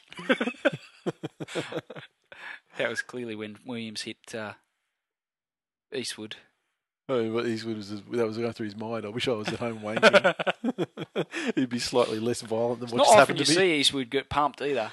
Like he's oh, mean, generally. because yeah, I mean, you know, we, we talk about the guys that like the pies. I mean, Eastwood came over here with, you know, he was he was more out of shape than, than was playing Inglis ever's been. Yeah, in the four in the Four Nations last year. yeah. I mean, he was like stung by bees and everything. He looked horrible. I mean, he's, he has he has brought it he has brought it around. You know, Testament to the. Bulldog conditioning. getting off the Devon and tomato sauce sandwiches. There's not enough of those to go around, Greg. You and Jamal can't eat them. But yeah, as you say, they came to play. But in the end, I think they showed why they aren't really the Bulldogs of old. Bulldogs of old would have taken those opportunities. Andrew Ryan dropped the ball with the line wide open. Ben Barber dropped the ball with the line wide open. Um, couple of defensive lapses. Andrew Ryan, the the thing with Matai, like that was nine times out of ten, he would make the professional move and either tackle him, even if he was offside. take the penalty. Yeah, take Oh, the penalty. Yeah, And but the He thing is, he got past he got past the markers, and then he was about forty meters out at this stage though, and he's kept running. And there were still three more guys that he weaved and you know beat. and then the carried two across the line as well. Oh, I love Matai at the moment. He's just amazing. he can't miss though. He's killing it every He is so fucking good at the moment. Manly, you think they're primed for the finals? I think they've still got a little bit in reserve, which is probably a good sign come finals time. I reckon, yeah, they are. I mean, and, and, and they weren't. I, I have a feeling that they would have taken this game easier than they did, but for the fact that the dogs forced them forced them into actually playing a game of football. Yeah. Because the dogs were, you know, definitely willing and um and you know they they weren't going to lie down and let them just run through them. So, I mean, it was good that the dogs, you know, did come to play. You know, because it's certainly better than like you know the training run that you know had last week. You remember those cartoons where Daffy Duck is running away from whoever, and he's like, remember those cartoons? No, I don't. What? I honestly don't. You don't remember it? Daffy Duck running away from someone. I wouldn't imagine he'd be the type to run. He's a fucking duck. Of course he runs. You sure? What's it? Bring it around. Bring bring it home for me.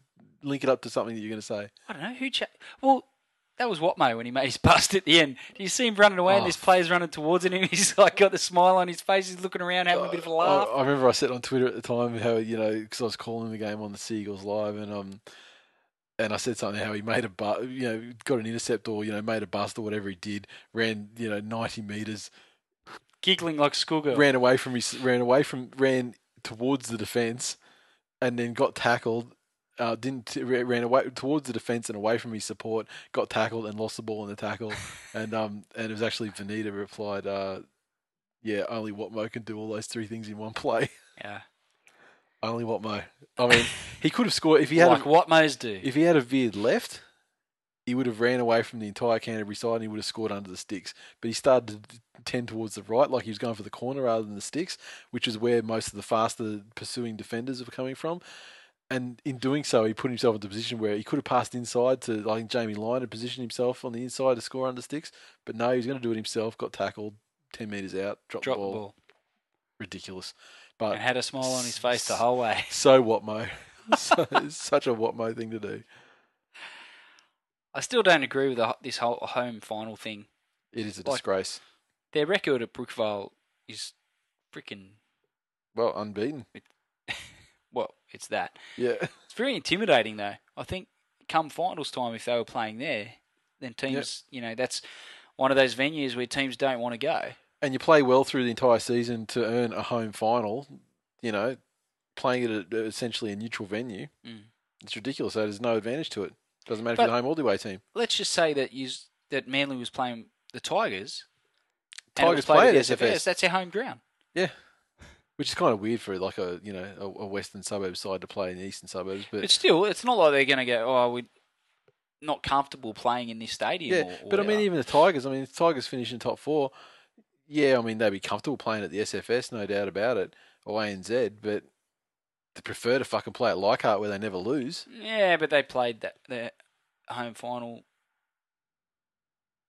Yeah, last year. Did they finish third? Third. Yeah, you did, 'cause- six. yeah, 'cause the yeah. so we Roosters played were- the yeah. Roosters, and that was played at the SFS, but that's Yeah. kind of the Roosters' home ground too. So Yeah, yeah, it's weird. it is weird. I think it's ridiculous. I guess you got to maximise the finals is is a big showpiece of the game, and they've got to maximise the, the revenue from it. tough. Don't, if you know if that's you know they maximise the revenue, that's fine. But take away all home finals, play them at the play 'em at the, the next, you know, Mm. play them all at SFS or ANZ. Have a festival of the boot for the whole weekend. Set up a roadshow at Fox Studios at Moore Park next to, uh, Interesting. and you know, have a rugby league museum there. Have pass the ball competitions. Jesus, Fucking whole festival of the boot. That's what I'm saying. your brain's about to explode with all those ideas. Sign me up to the independent commission. I'll take the place of the dickhead that didn't turn up. um, so, do you have anything to say else about this No, game? that's all. You don't want to address like the the Matai uh, trip alleged. I see. I'd address. I'd like to address all this because uh, let me tell you, people. I don't think it should have been a penalty try, but it should definitely be a penalty, and he was right to send. Yeah, he's right to say. have Yeah, yeah, I got no problem with that at all. That's professional foul. Yeah.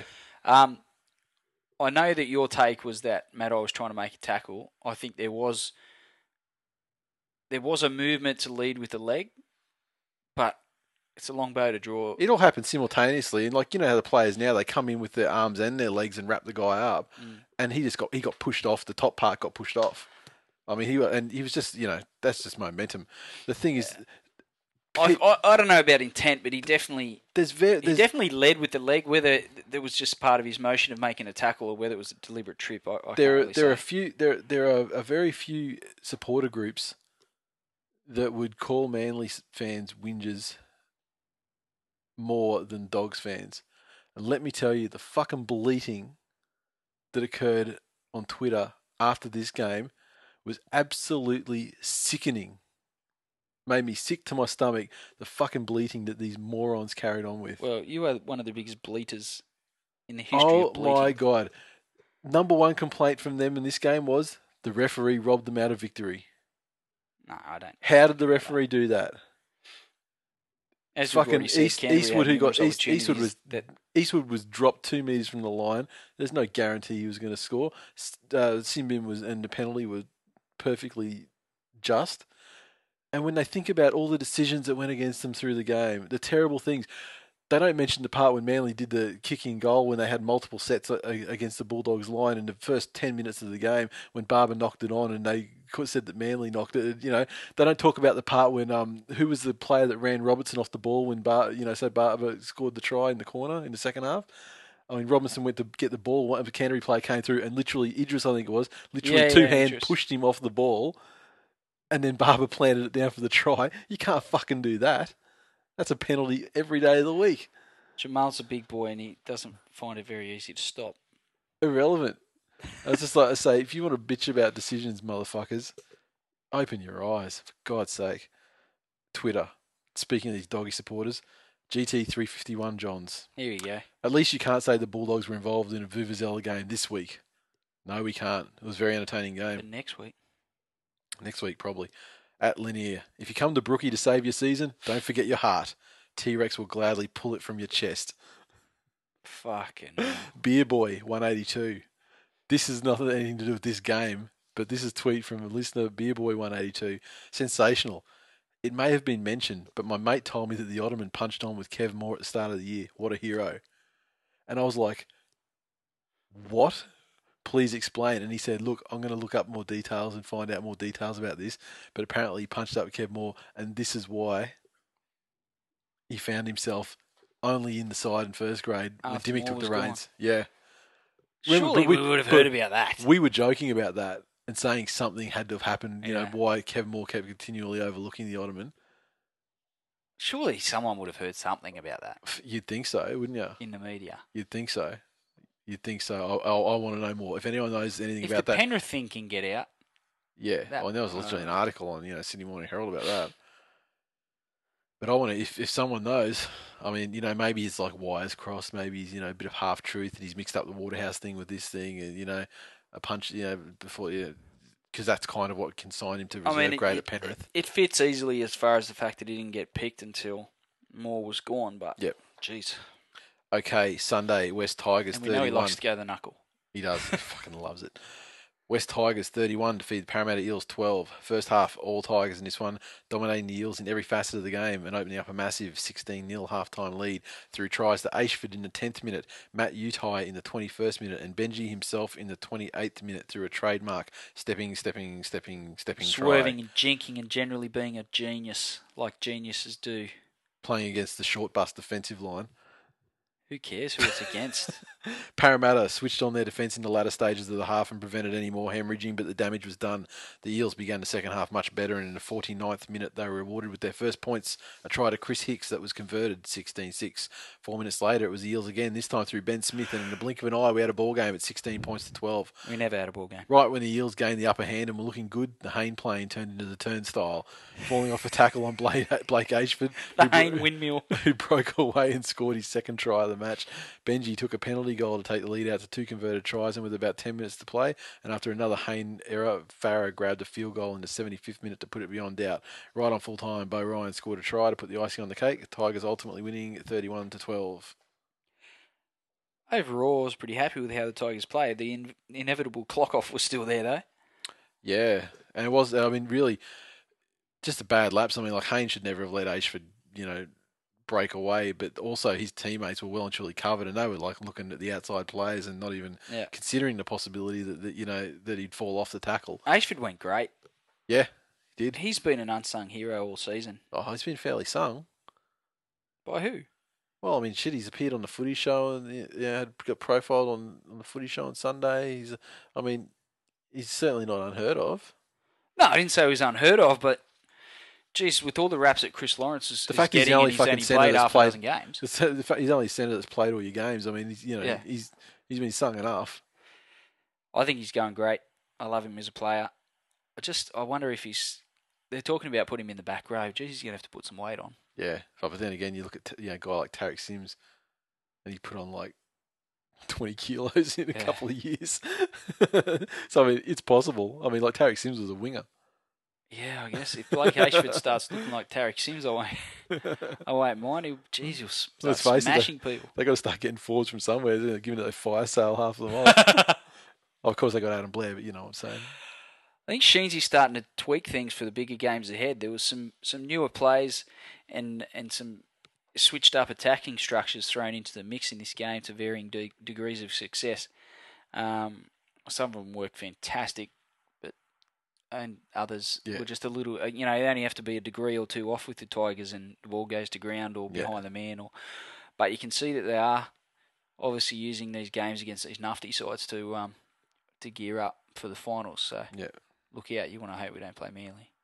Be 200 nil, yeah.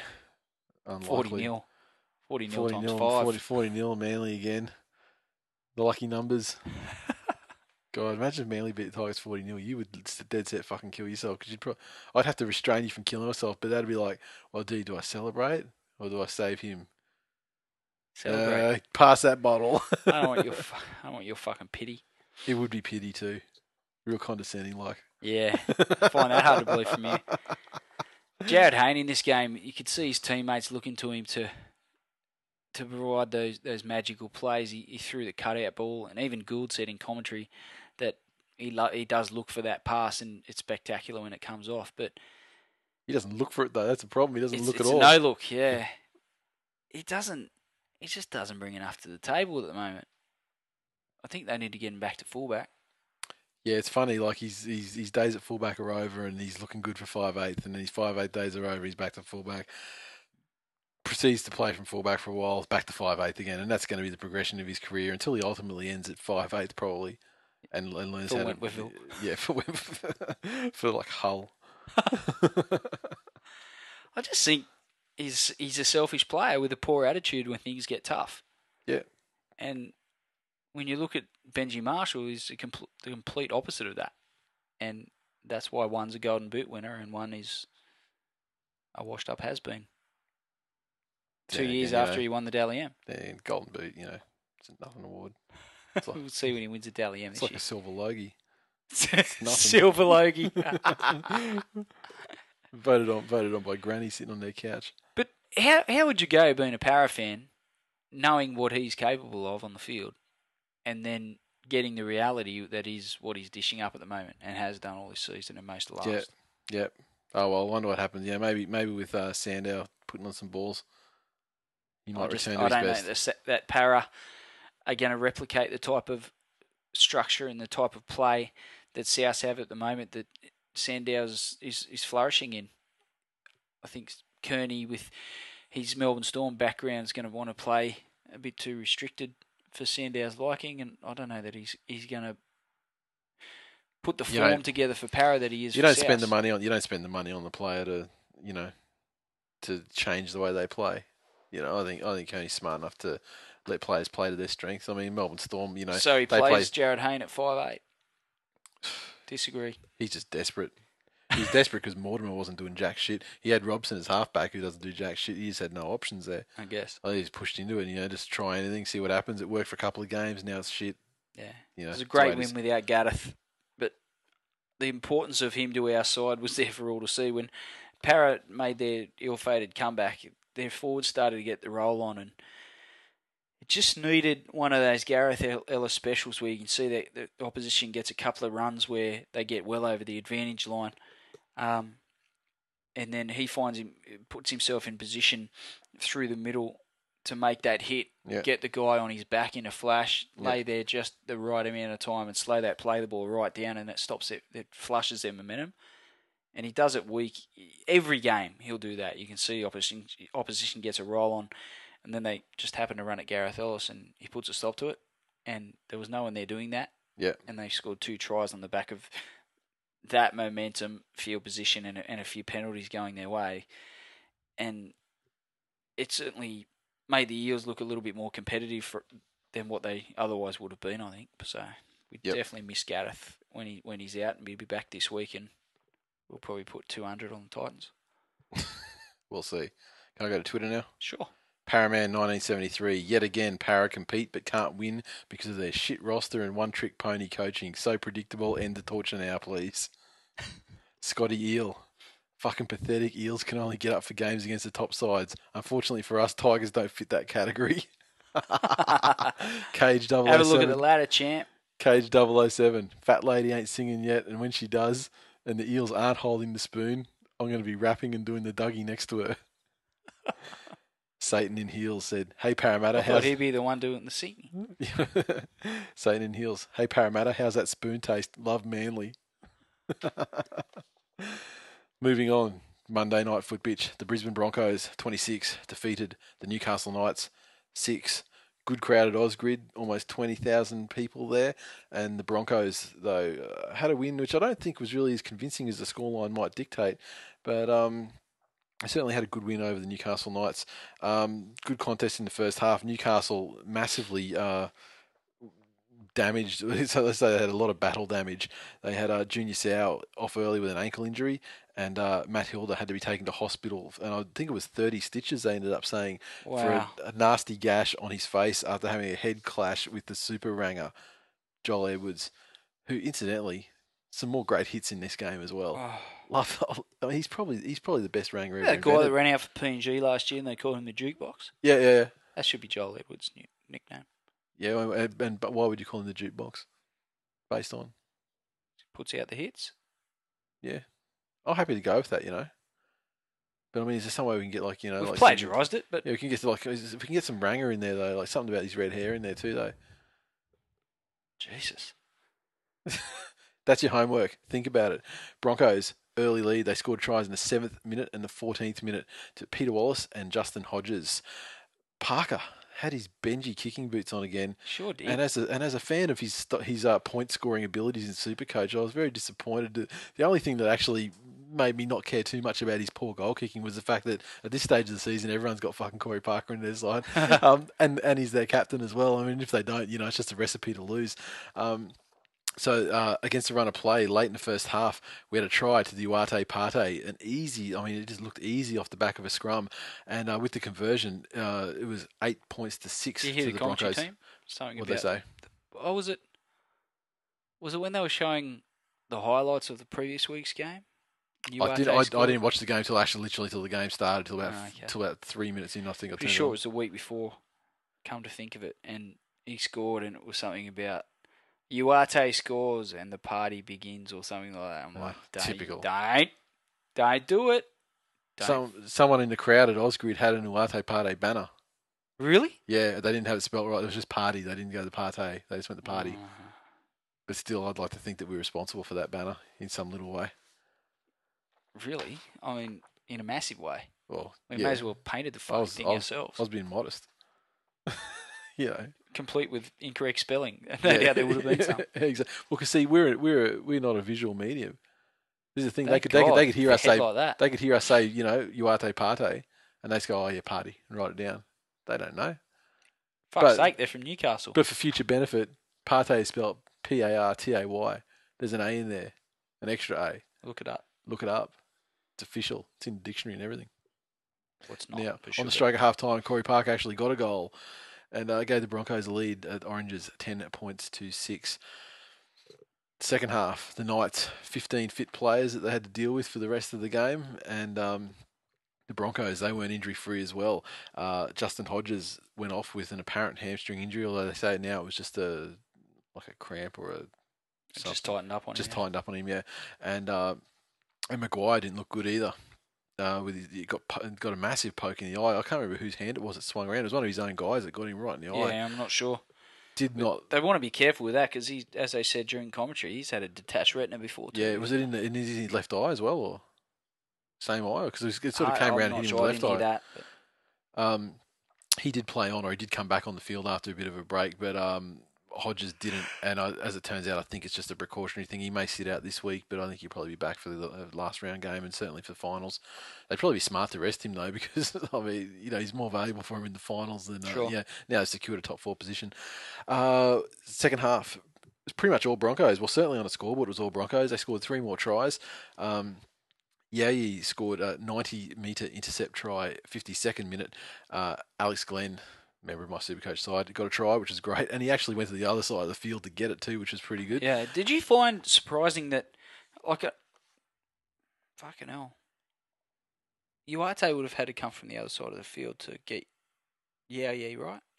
Yeah. I was, he just Yes, never come into the definitely, frame. Yeah. I would have backed him. Yeah. No. Didn't happen. No. At full pace, Yep. even from the other, like, he would have been hundreds to catch him, but generally, you know, you see some of those guys At least, chase yeah. through and then streak through the frame never, and just don't quite get there. Yep. Yep. Didn't see it. Didn't happen. Uh, and where we are, and so and Hunt also he got the final try of the match. Corey Parker added a couple of conversions. Final scoreline: twenty six points to six. Two top eight sides contesting what was pretty much the Vuvuzela of the round. Was terrible. The first half, especially, and the the last twenty to twenty five minutes of the first half, especially for the Broncos. Gee, they got dragged into a low quality Yeah. competition. Just Oh, just woeful.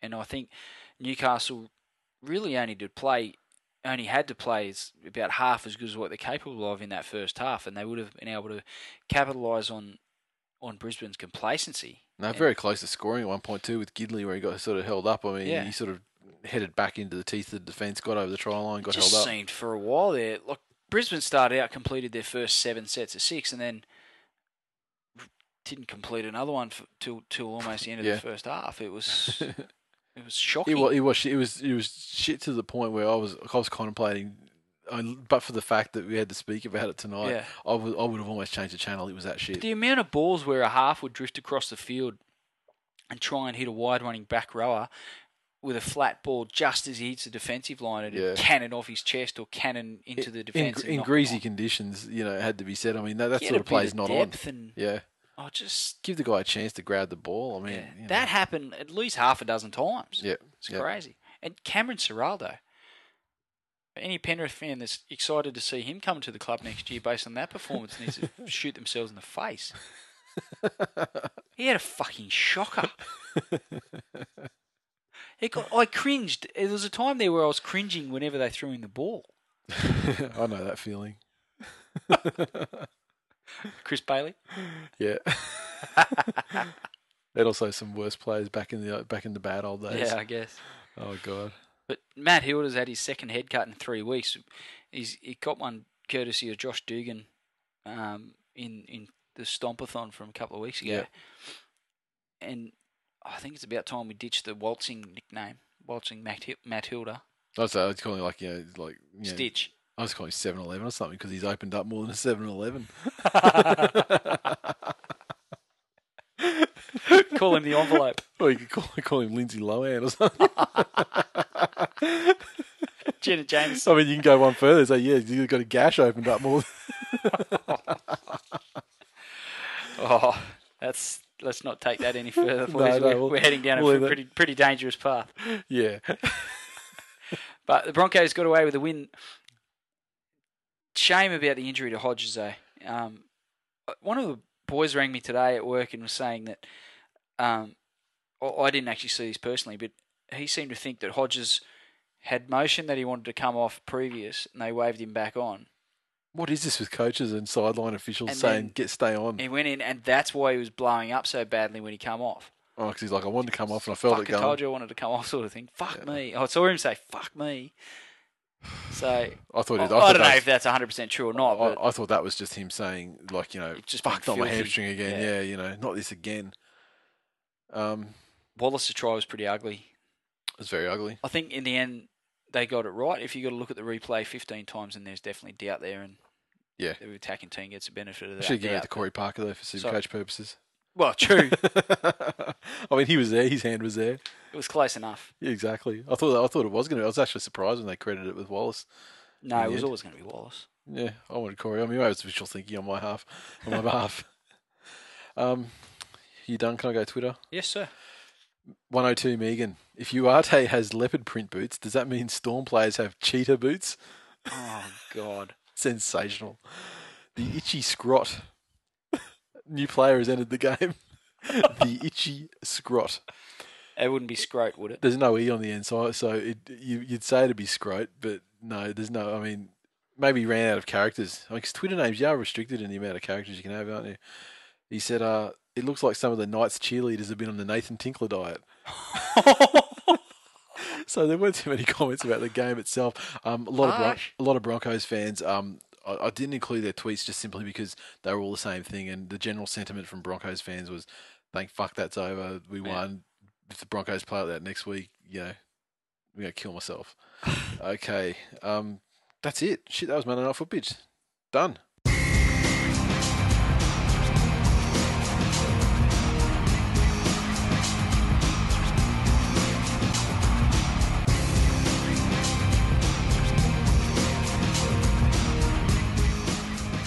Previews for round 25, 2011 kicks off Friday night football game number one. Ooh, Parramatta Eels versus the Sydney Roosters. Surely this will be the delayed game. Uh, well, you'd think so. I mean, it was the first one listed um, on the on one of the websites, but yeah, it's clearly not going to be the game that anyone watches because they'll all be in bed at nine thirty, exhausted from an exhilarating encounter between the good teams. But Parramatta Eels, Sydney Roosters, 09 grand finalists versus 0, uh, 2010 grand finalists.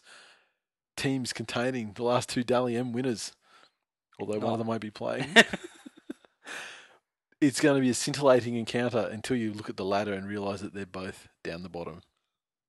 You can't back anyone but the Roosters, surely, based on their last couple of weeks. On their spirit, form, current form, Parramatta Eels. I mean, the thing and is, the, Eels' lack thereof. the Eels have been competing against better sides on the ladder lately, though. But with the exception of that game against Souths, however, yeah, I think the Roosters with the spirit, the Eels don't have that spirit. No. the Eels are disappointed because Jarryd's not winning it for them. Um, so they're on the verge of imploding, I think. So I think, yeah, you can't go past the Roosters. I think they'll win it fairly comfortably. Oh, it does- it- it'd be a one to twelve, I reckon. You reckon? Yeah, I, just, I just have this feeling. I mean, If They can pile on the points at the end of the game last week. Yeah, but I don't know what was. I mean, that was- Cronulla they imploded. I mean, they they they f- conceded that first try, and then I just. I mean, then yeah, there was some good fortune. You know, you know, with the uh, recovery of the kick, uh, the onside kick, and everything. But yeah, I, don't- uh, the Roosters are, are certainly going to win though. I'm not going to argue that point. Friday night football game number two: the mighty Manly Seagulls versus the Melbourne Storm. Manly by knockout. Manly by knockout. Manly by the length of the straight. Manly by 13 plus. I think Manly will win. I don't think they'll win by a big margin. I think they'll grind it out and put an end to Melbourne's winning streak. Only because it's Brookvale. I think it was at AAMI. I'll probably be tipping the other way. It's a flip of a coin, really. But um, I just think at Brookvale, sense of occasion. Time for Manly. To, time for Manly to f- fly out from underneath the radar. Oh fuck! They haven't been underneath the radar, you idiot.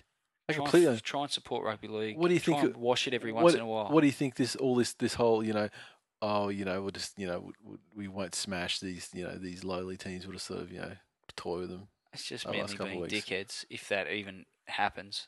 I mean, like they didn't try and beat the Tigers. No, and that was def- hopelessly that- outclassed. that was definitely one where they just said always let them have that and then know they go to this streak Yeah, yeah. they come to the I'm final. sure they teams do fucking boom! Yeah, headshot. Fucking hell, Tigers extinct. One and done. Get the fuck out of the eight. Please. that's how it's going to be. And on this occasion it's going to be the Storm that get the headshot. Steve Matai I don't think they'll the be. as- match. Cherry Evans run rampant. Probably score a hat trick Have, have we got a second for an informed comment rather than your dribble? I'm still giving the informed comments. If you want to dribble though, go on. Make it quick though. I think the Storm will, will suffer a bit more uh, from the fact that Cooper Cronk's not there than they did last week, and I think that his kicking game is going to be sorely missed, and, and that's probably going to void the Storm of too much field position, which Yeah. they're going to need to, to have. Cameron Smith, he's got a good kicking. I mean, Cameron Smith's got a great kicking game. Yeah, but he can't do it all. Well, I mean, he could. I mean, but, you know, they- they've got the players that can. I think Manly's market defence is going to be it- it'll be good enough to um, keep a lid on Cameron Smith even, and I think they'll squeak out a win, Manly. As much as I hate to admit it, I'd much rather see Melbourne win and you be sad. I think Manly going to win it easily. Disagree. Surprisingly easily. Really? Yeah, surprisingly easily. Good for you, champ. Super Saturday game number one: Canterbury Bulldogs versus Newcastle Knights. Can I just say, Yes. just in the uh, official team lists for NRL.com, I've printed them out. Yep. And they always have a a, a versus matchup for one of the key games. Yeah. And this week for the Manly Melbourne game, they've got uh, the versus vote on this matchup: Brett Stewart Yeah. versus Glenn Stewart. Yeah, it's going to be who scores the most tries, I guess. See, they're even picking Manly guess to win easy. Might be a hat trick Just- each. I would have thought that someone at the NRL might realise that Glenn Stewart doesn't actually play for Melbourne. No, but I mean, shit. Maybe it's going to be like a battle. Last week it was Greg Inglis versus Greg Inglis versus Jonathan Thurston. Yeah. How'd that go? So it was a real relevant. Greg Inglis didn't even take. well, maybe it's going to be a race to a hat trick. Maybe that's what they're saying. maybe. Both of these players are probably going to get a hat trick, but who's going to hit first? That's the question. now, um, back to this game. Canterbury Bulldogs versus Newcastle Knights. This is one of those games I was saying that means that you know that Newcastle and South, so you know they, they can't all get there. Canterbury, um, mathematically, and I mean by the Yeah, no barest chance. by the barest definition of mathematically, they require massive wins and massive favours in other teams beating other teams for them. They're playing against the Knights, though. It's a team ahead of them on the ladder. It's a game they certainly need to win. I mean, if they bring it like they did against Manly, you know, they got every chance of winning this game. Um, Newcastle, though, I mean, they've been scrappy through the whole season, you know, fighting against adversary, adversity.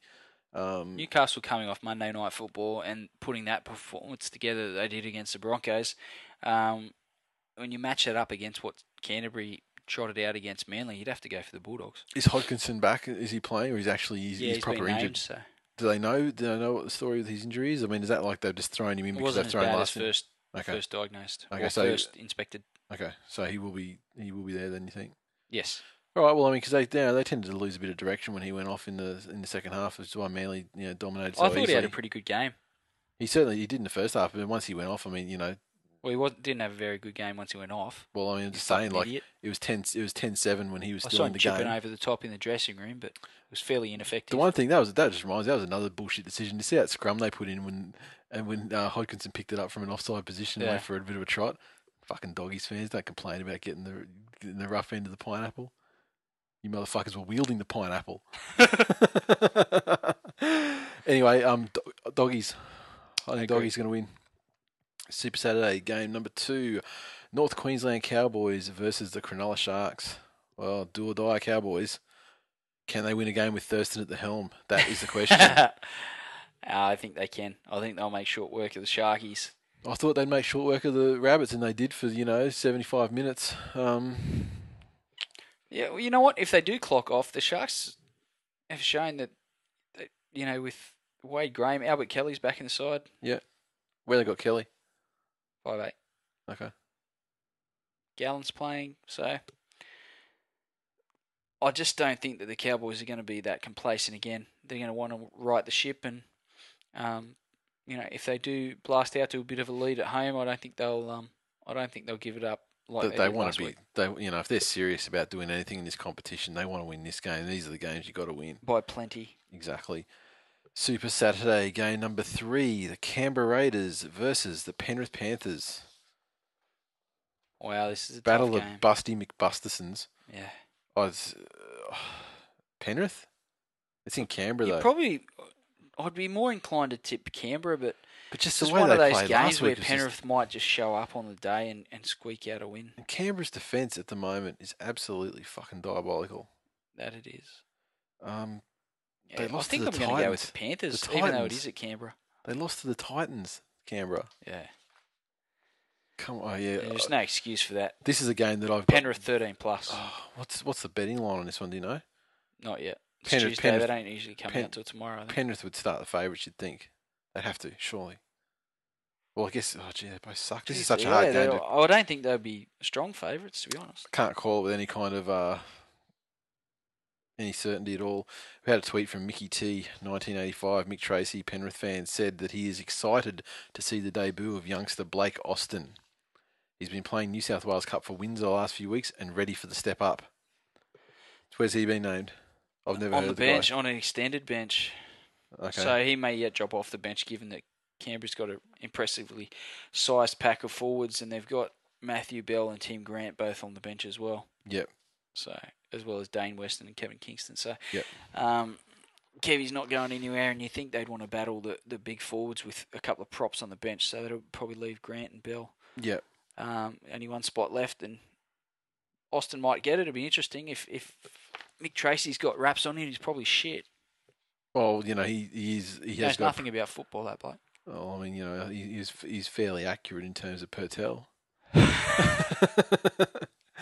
Sunday football game number one: the St George Illawarra Dragons versus New South uh, New South New Zealand Warriors. Um, a game that's critical in terms of making up the final composition of the top eight and potentially top four. Yeah. I, for, as for the Tigers, I need the Warriors to lose, so I'm going Mhm. to tip the Dragons in this one. and that's so so that Tigers can get a top four spot. Yeah. All right. Um, you know, I I failed. I I do not subscribe to the to the opinion that the Dragons are back or that they turned a corner or any such bullshit. I felt that the Storm defense was um on song. The Storm attack was absolutely not, and that is the only reason why the game was as close as it was. Uh, so really, gee, it's tough. I mean, on form, I'm gonna have to go the Warriors, uh, but the Dragons, they got to start doing it you know, sooner or later. And uh, it's you know why not this week? Yeah. I mean, why not last week? Why not the week before? I know that. I think the Warriors will have a bit of a dip, and the Dragons will get a fairly un- unconvincing win under their belt, and um, then they got Melbourne next week, haven't they? Oh, not Melbourne. Um, who the Dragons got in the last round? someone easy like um, someone they'll beat, Shit. isn't it? It's someone. It's someone they'll beat. I think. I don't know. I have a feeling this is the harder game of the two that they've got coming the, the run home. Yeah. Sunday- Warriors, sorry. Warriors, they've got the capability to score some long range tries as they showed against Penrith. I'm just not sure that those sort of attacking players such as Kevin Locke and Johnson, those sorts of boys, are going to get the room to move that they got against Penrith. So I think the Dragons will shut them down. All right, Sunday football game number two: Brisbane Broncos versus the South Sydney Rabbitohs. Will the Rabbitohs run continue? Well, it, Ings has been named in the side again. it's a after question. Will out last week. will will their run continue? You tell me. Look, it's hard to say. Broncos at home are going to be a pretty formidable sort of force.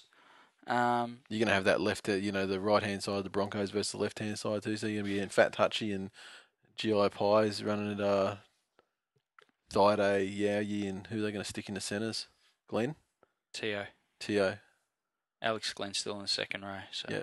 Okay, so Te'o, so he's going to have. Well, I guess you know he's got enough size behind him to, uh, you know, Oh well, he's a second rower himself. yeah, so to match it, you know, to match it with him that way. I mean, you know, pace, you know, maybe whether Nisha he if I deal can get his head clear. of um, Inglis and Yeah. and, and Sutton running at the line, and I Dave think- Taylor. I think he left Sutton covered, maybe not Inglis. Yeah. But yeah, and then Dave Taylor, you know, just body on the line stuff. Merritt's Um, been named in the side. That's the que- also the question is, is can can South keep it going? Yeah, that's that's the biggest question. This is, um, you know, they've beaten the Dragons. They've beaten the a full strength Cowboys side. This is another test for them. If they are going to make the finals, they've got to go through teams like this. And That's it. um,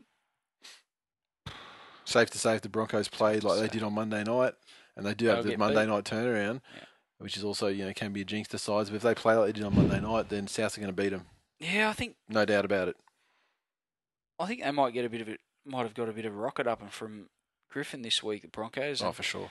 um, given it's Monday to Sunday, if it was Monday to Friday turnaround, I think they'd struggle. Yep. Uh, Monday to Sunday, I don't think they'll struggle quite so much and, and probably win a fairly tightly contested game. You'd have to tip the Broncos to win. I'm still not a believer as far as the Rabbitohs credentials concerned. I think, I mean, you know, they've been you know, a lot of golden point sort of games, you know, against teams that aren't that great too. Yeah. They've been beaten up on a lot of loserish teams. Um, they had they've have had some wins against decent teams. I mean, you know, the Cowboys uh, just last week, but you know there were elements of you know chance in that in that game as well. I mean, they certainly never say die, and if it's only sort of you know a ten point lead to the Broncos with maybe ten minutes to go, then you know I expect them certainly to come hard and throw everything at them and try and pull it back. So if you think their fans are bad now? Wait till if- they beat the Broncos, Jesus. Yeah. Uh, and we got a tweet uh, from Pat Sherlock eighty nine on this one, and uh, he just wanted to say uh, a discussion point. Justin Hodges is the Chris Lawrence of the Brisbane Broncos, Shut up, Pat. continually continually breaking his heart with injuries. This is a Broncos fan speaking, and I agree. Except I think Justin Hodges might play more.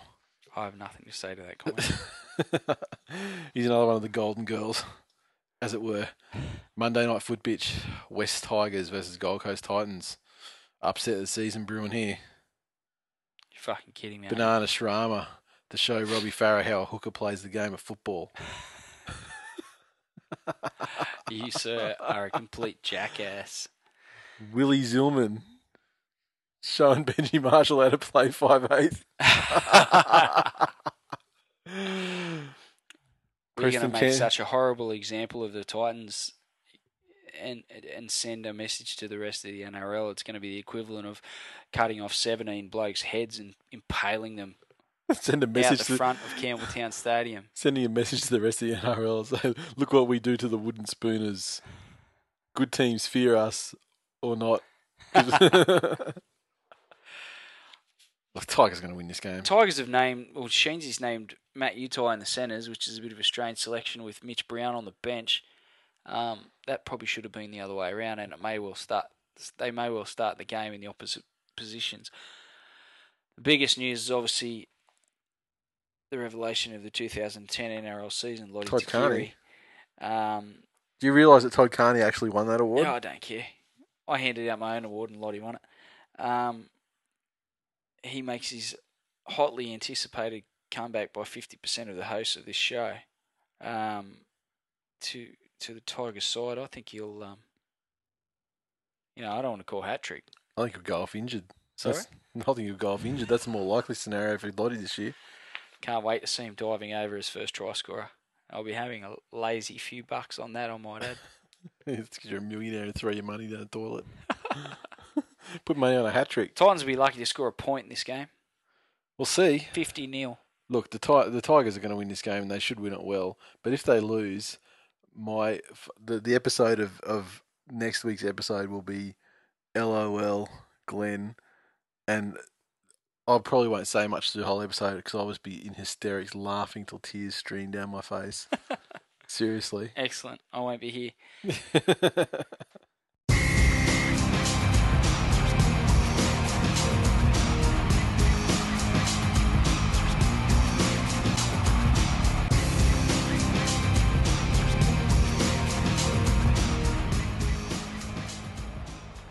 Okay, time for the mailbox this week.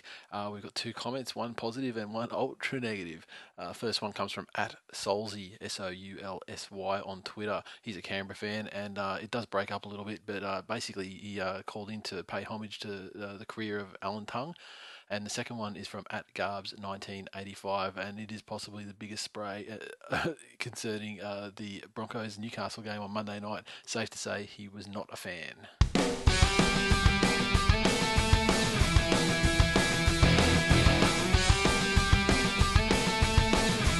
Hey boys, wanted to call and say quick congratulations to Alan Tongue on a fantastic career.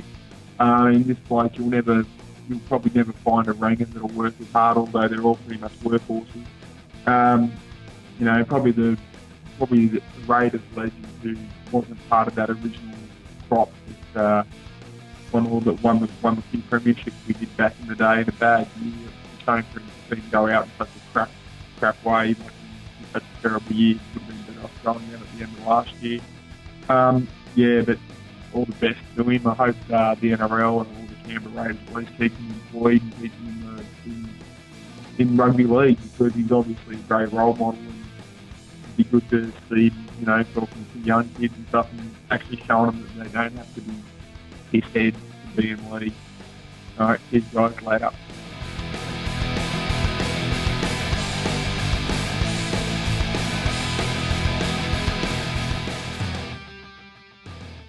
Well, Scarbs 1985 here just had to call you guys and say that the Broncos versus Newcastle game that's on Monday night footage would have to be the worst fucking game I've ever seen in my entire life.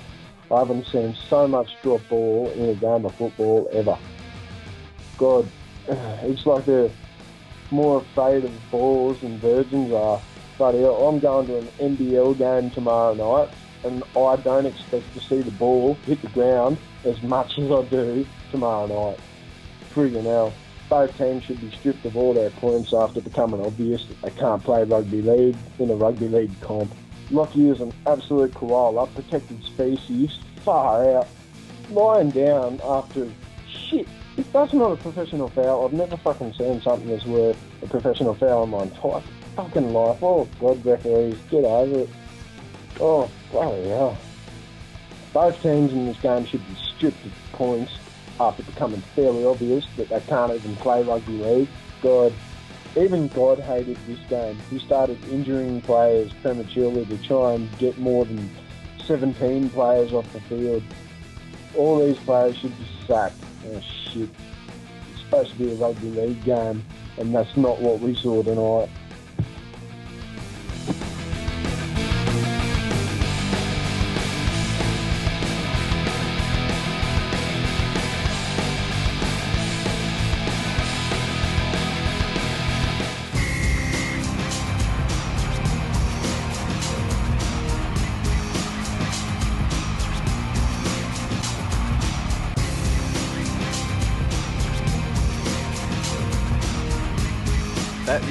Time for episode number 62. As always, you can interact with us on Twitter, so follow at TWI League. During games, we'll let you know the match specific hashtags that are getting used as well.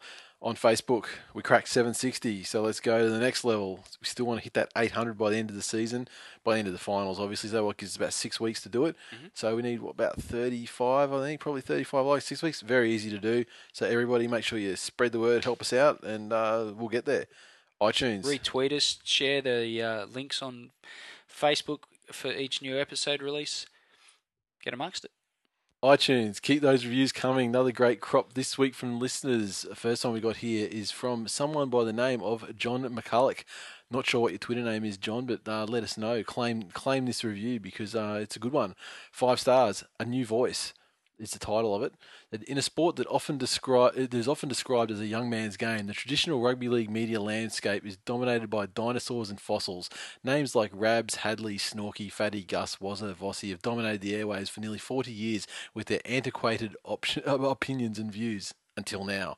Each week, Nate and Glenn bring out a podcast that brings a humorous and unique view of the NRL, one that a lot of supporters hold but doesn't conform to modern corporate media. So put on your favourite jersey, a pair of thongs, shorts optional, a la Nathan Gardner.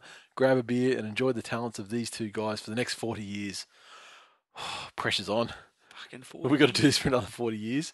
I'm not even going to. I'll be lucky to see another 40 fucking You'll be years. two hundred and forty. Next one, Justin Wonder. Um, and actually, he sent him to- a tweet through. Uh, Resident that- fucking pest.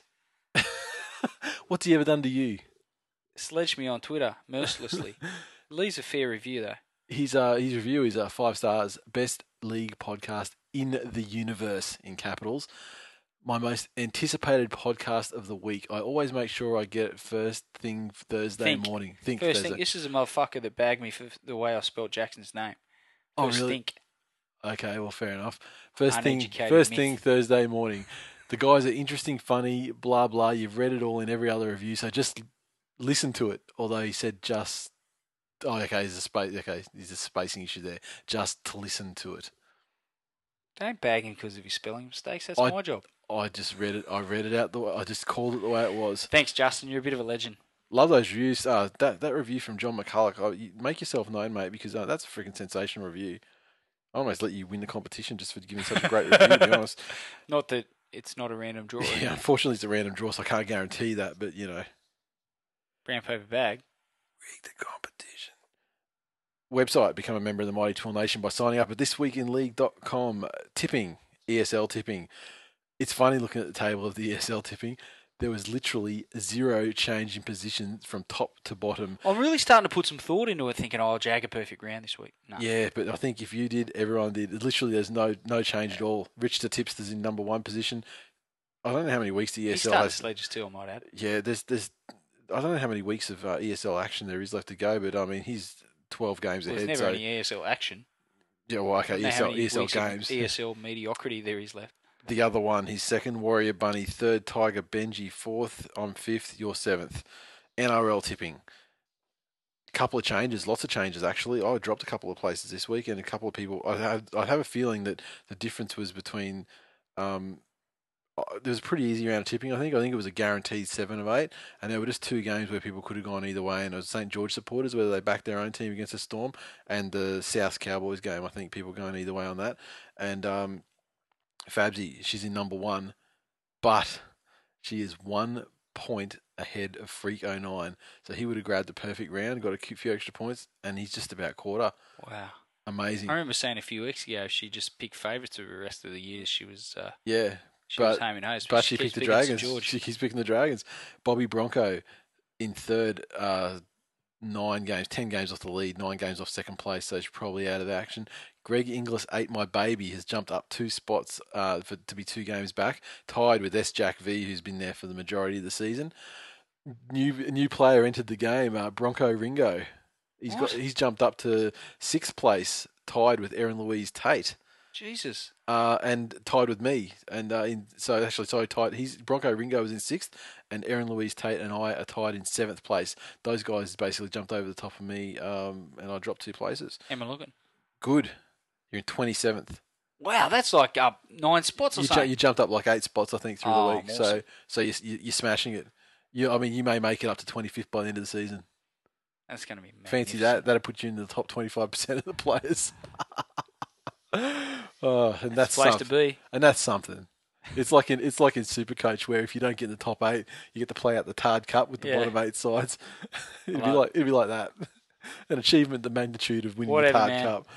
Punt Club, we came close, so close, damn close.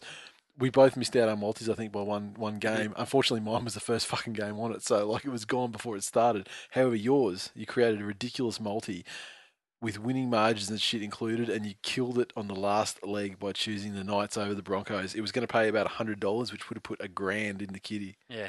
A grand. Fuck. God Damn, damn. those Knights not showing up. Fancy that. Who could have They're a predicted? chance. Who could have predicted that? And of course, Jeez, I would have been doing all sorts of happy dances. oh mate, wouldn't have been Imagine that. I would have been tweeting Punt Club and saying, "Oh, thousand Look dollars. at me. Yeah, and we we get drunk and give the change to charity. Yeah. give the change to charity." I love. it. um, the competition time, as we mentioned at the top of the show, we've got the brand new competition, the Jabra NRL Finals Fantasy Football Competition. Jesus, that's a mouthful. Yeah, I- and I'm probably changing the order of you know the word finals and fantasy and stuff every time I say it. in any case, sign up to our Supercoach competition to win great prizes from Jabra. We're going to be giving away about fifteen hundred bucks worth of product in prizes, and uh, there's going to be two chances to win every week. One's going to be luck, and one's going to be skill. If you're good enough, you're going to be. If you're good enough at Supercoach, you are going to win a prize. Simple as that. Details at bit.ly, bit.ly forward slash twill fantasy. Go over there, sign up for our competition, and by the time you're listening to this, I'm going to put a post up on the uh, thisweekinleague.com on the website. I'll link it through Twitter, Facebook, etc. And just give you We'll a put a link to the Jabra website. yeah, link to the Jabra website. Just put up some information about the products. Um, and yeah, and let us know what you think about the uh, chiseled Norwegian individual. That is the. Uh, the sensational plastic model. he looks like a fucking Ken doll. That guy. His hair's ridiculous. His hair's plastic, undoubtedly plastic. sprayed on. His face is plastic. I could just imagine a bricklayer troweling his hair on of a morning. I mean, the guys they clearly used like It's uh, not going anywhere. That hair. they've got they use some sort of epoxy resin on the guy's face. It's so shiny and plastic looking. His name's got to be Sven. It's got to be Sven. Sven or Adolf or Curtis or something fucking ridiculously exotic like that. What a random selection of shit that was. You Yeah. Curtis is a shit name for a male model, isn't it? It is. It is. I don't know where else to go. anyway, check out Sven slash Sven Adolf Curtison, indeed, my, the male model, indeed. But modelling the Jabra Sport, which we'll be giving away in our competition. Which you know you want to win one, 150 bucks worth of goodness. and a special prize for the overall winner at the end of the finals fantasy competition which as will well. be determined and it'll blow your mind. it will be. Oh, I, I, we know what it is, which is too. uh, We know between you and I, we know what it is. We know what it is. It's But, uh, magnificent. Yeah, but uh, we're not telling you guys until uh, the time comes. So uh, suck it. See you next week. See ya.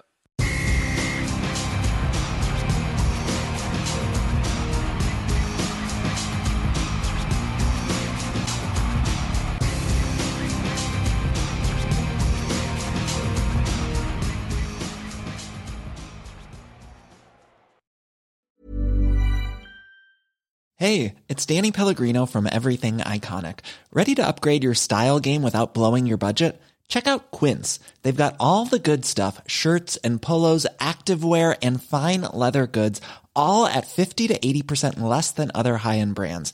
And the best part? They're all about safe, ethical, and responsible manufacturing. Get that luxury vibe without the luxury price tag. Hit up quince.com slash upgrade for free shipping and 365 day returns on your next order. That's quince.com slash upgrade.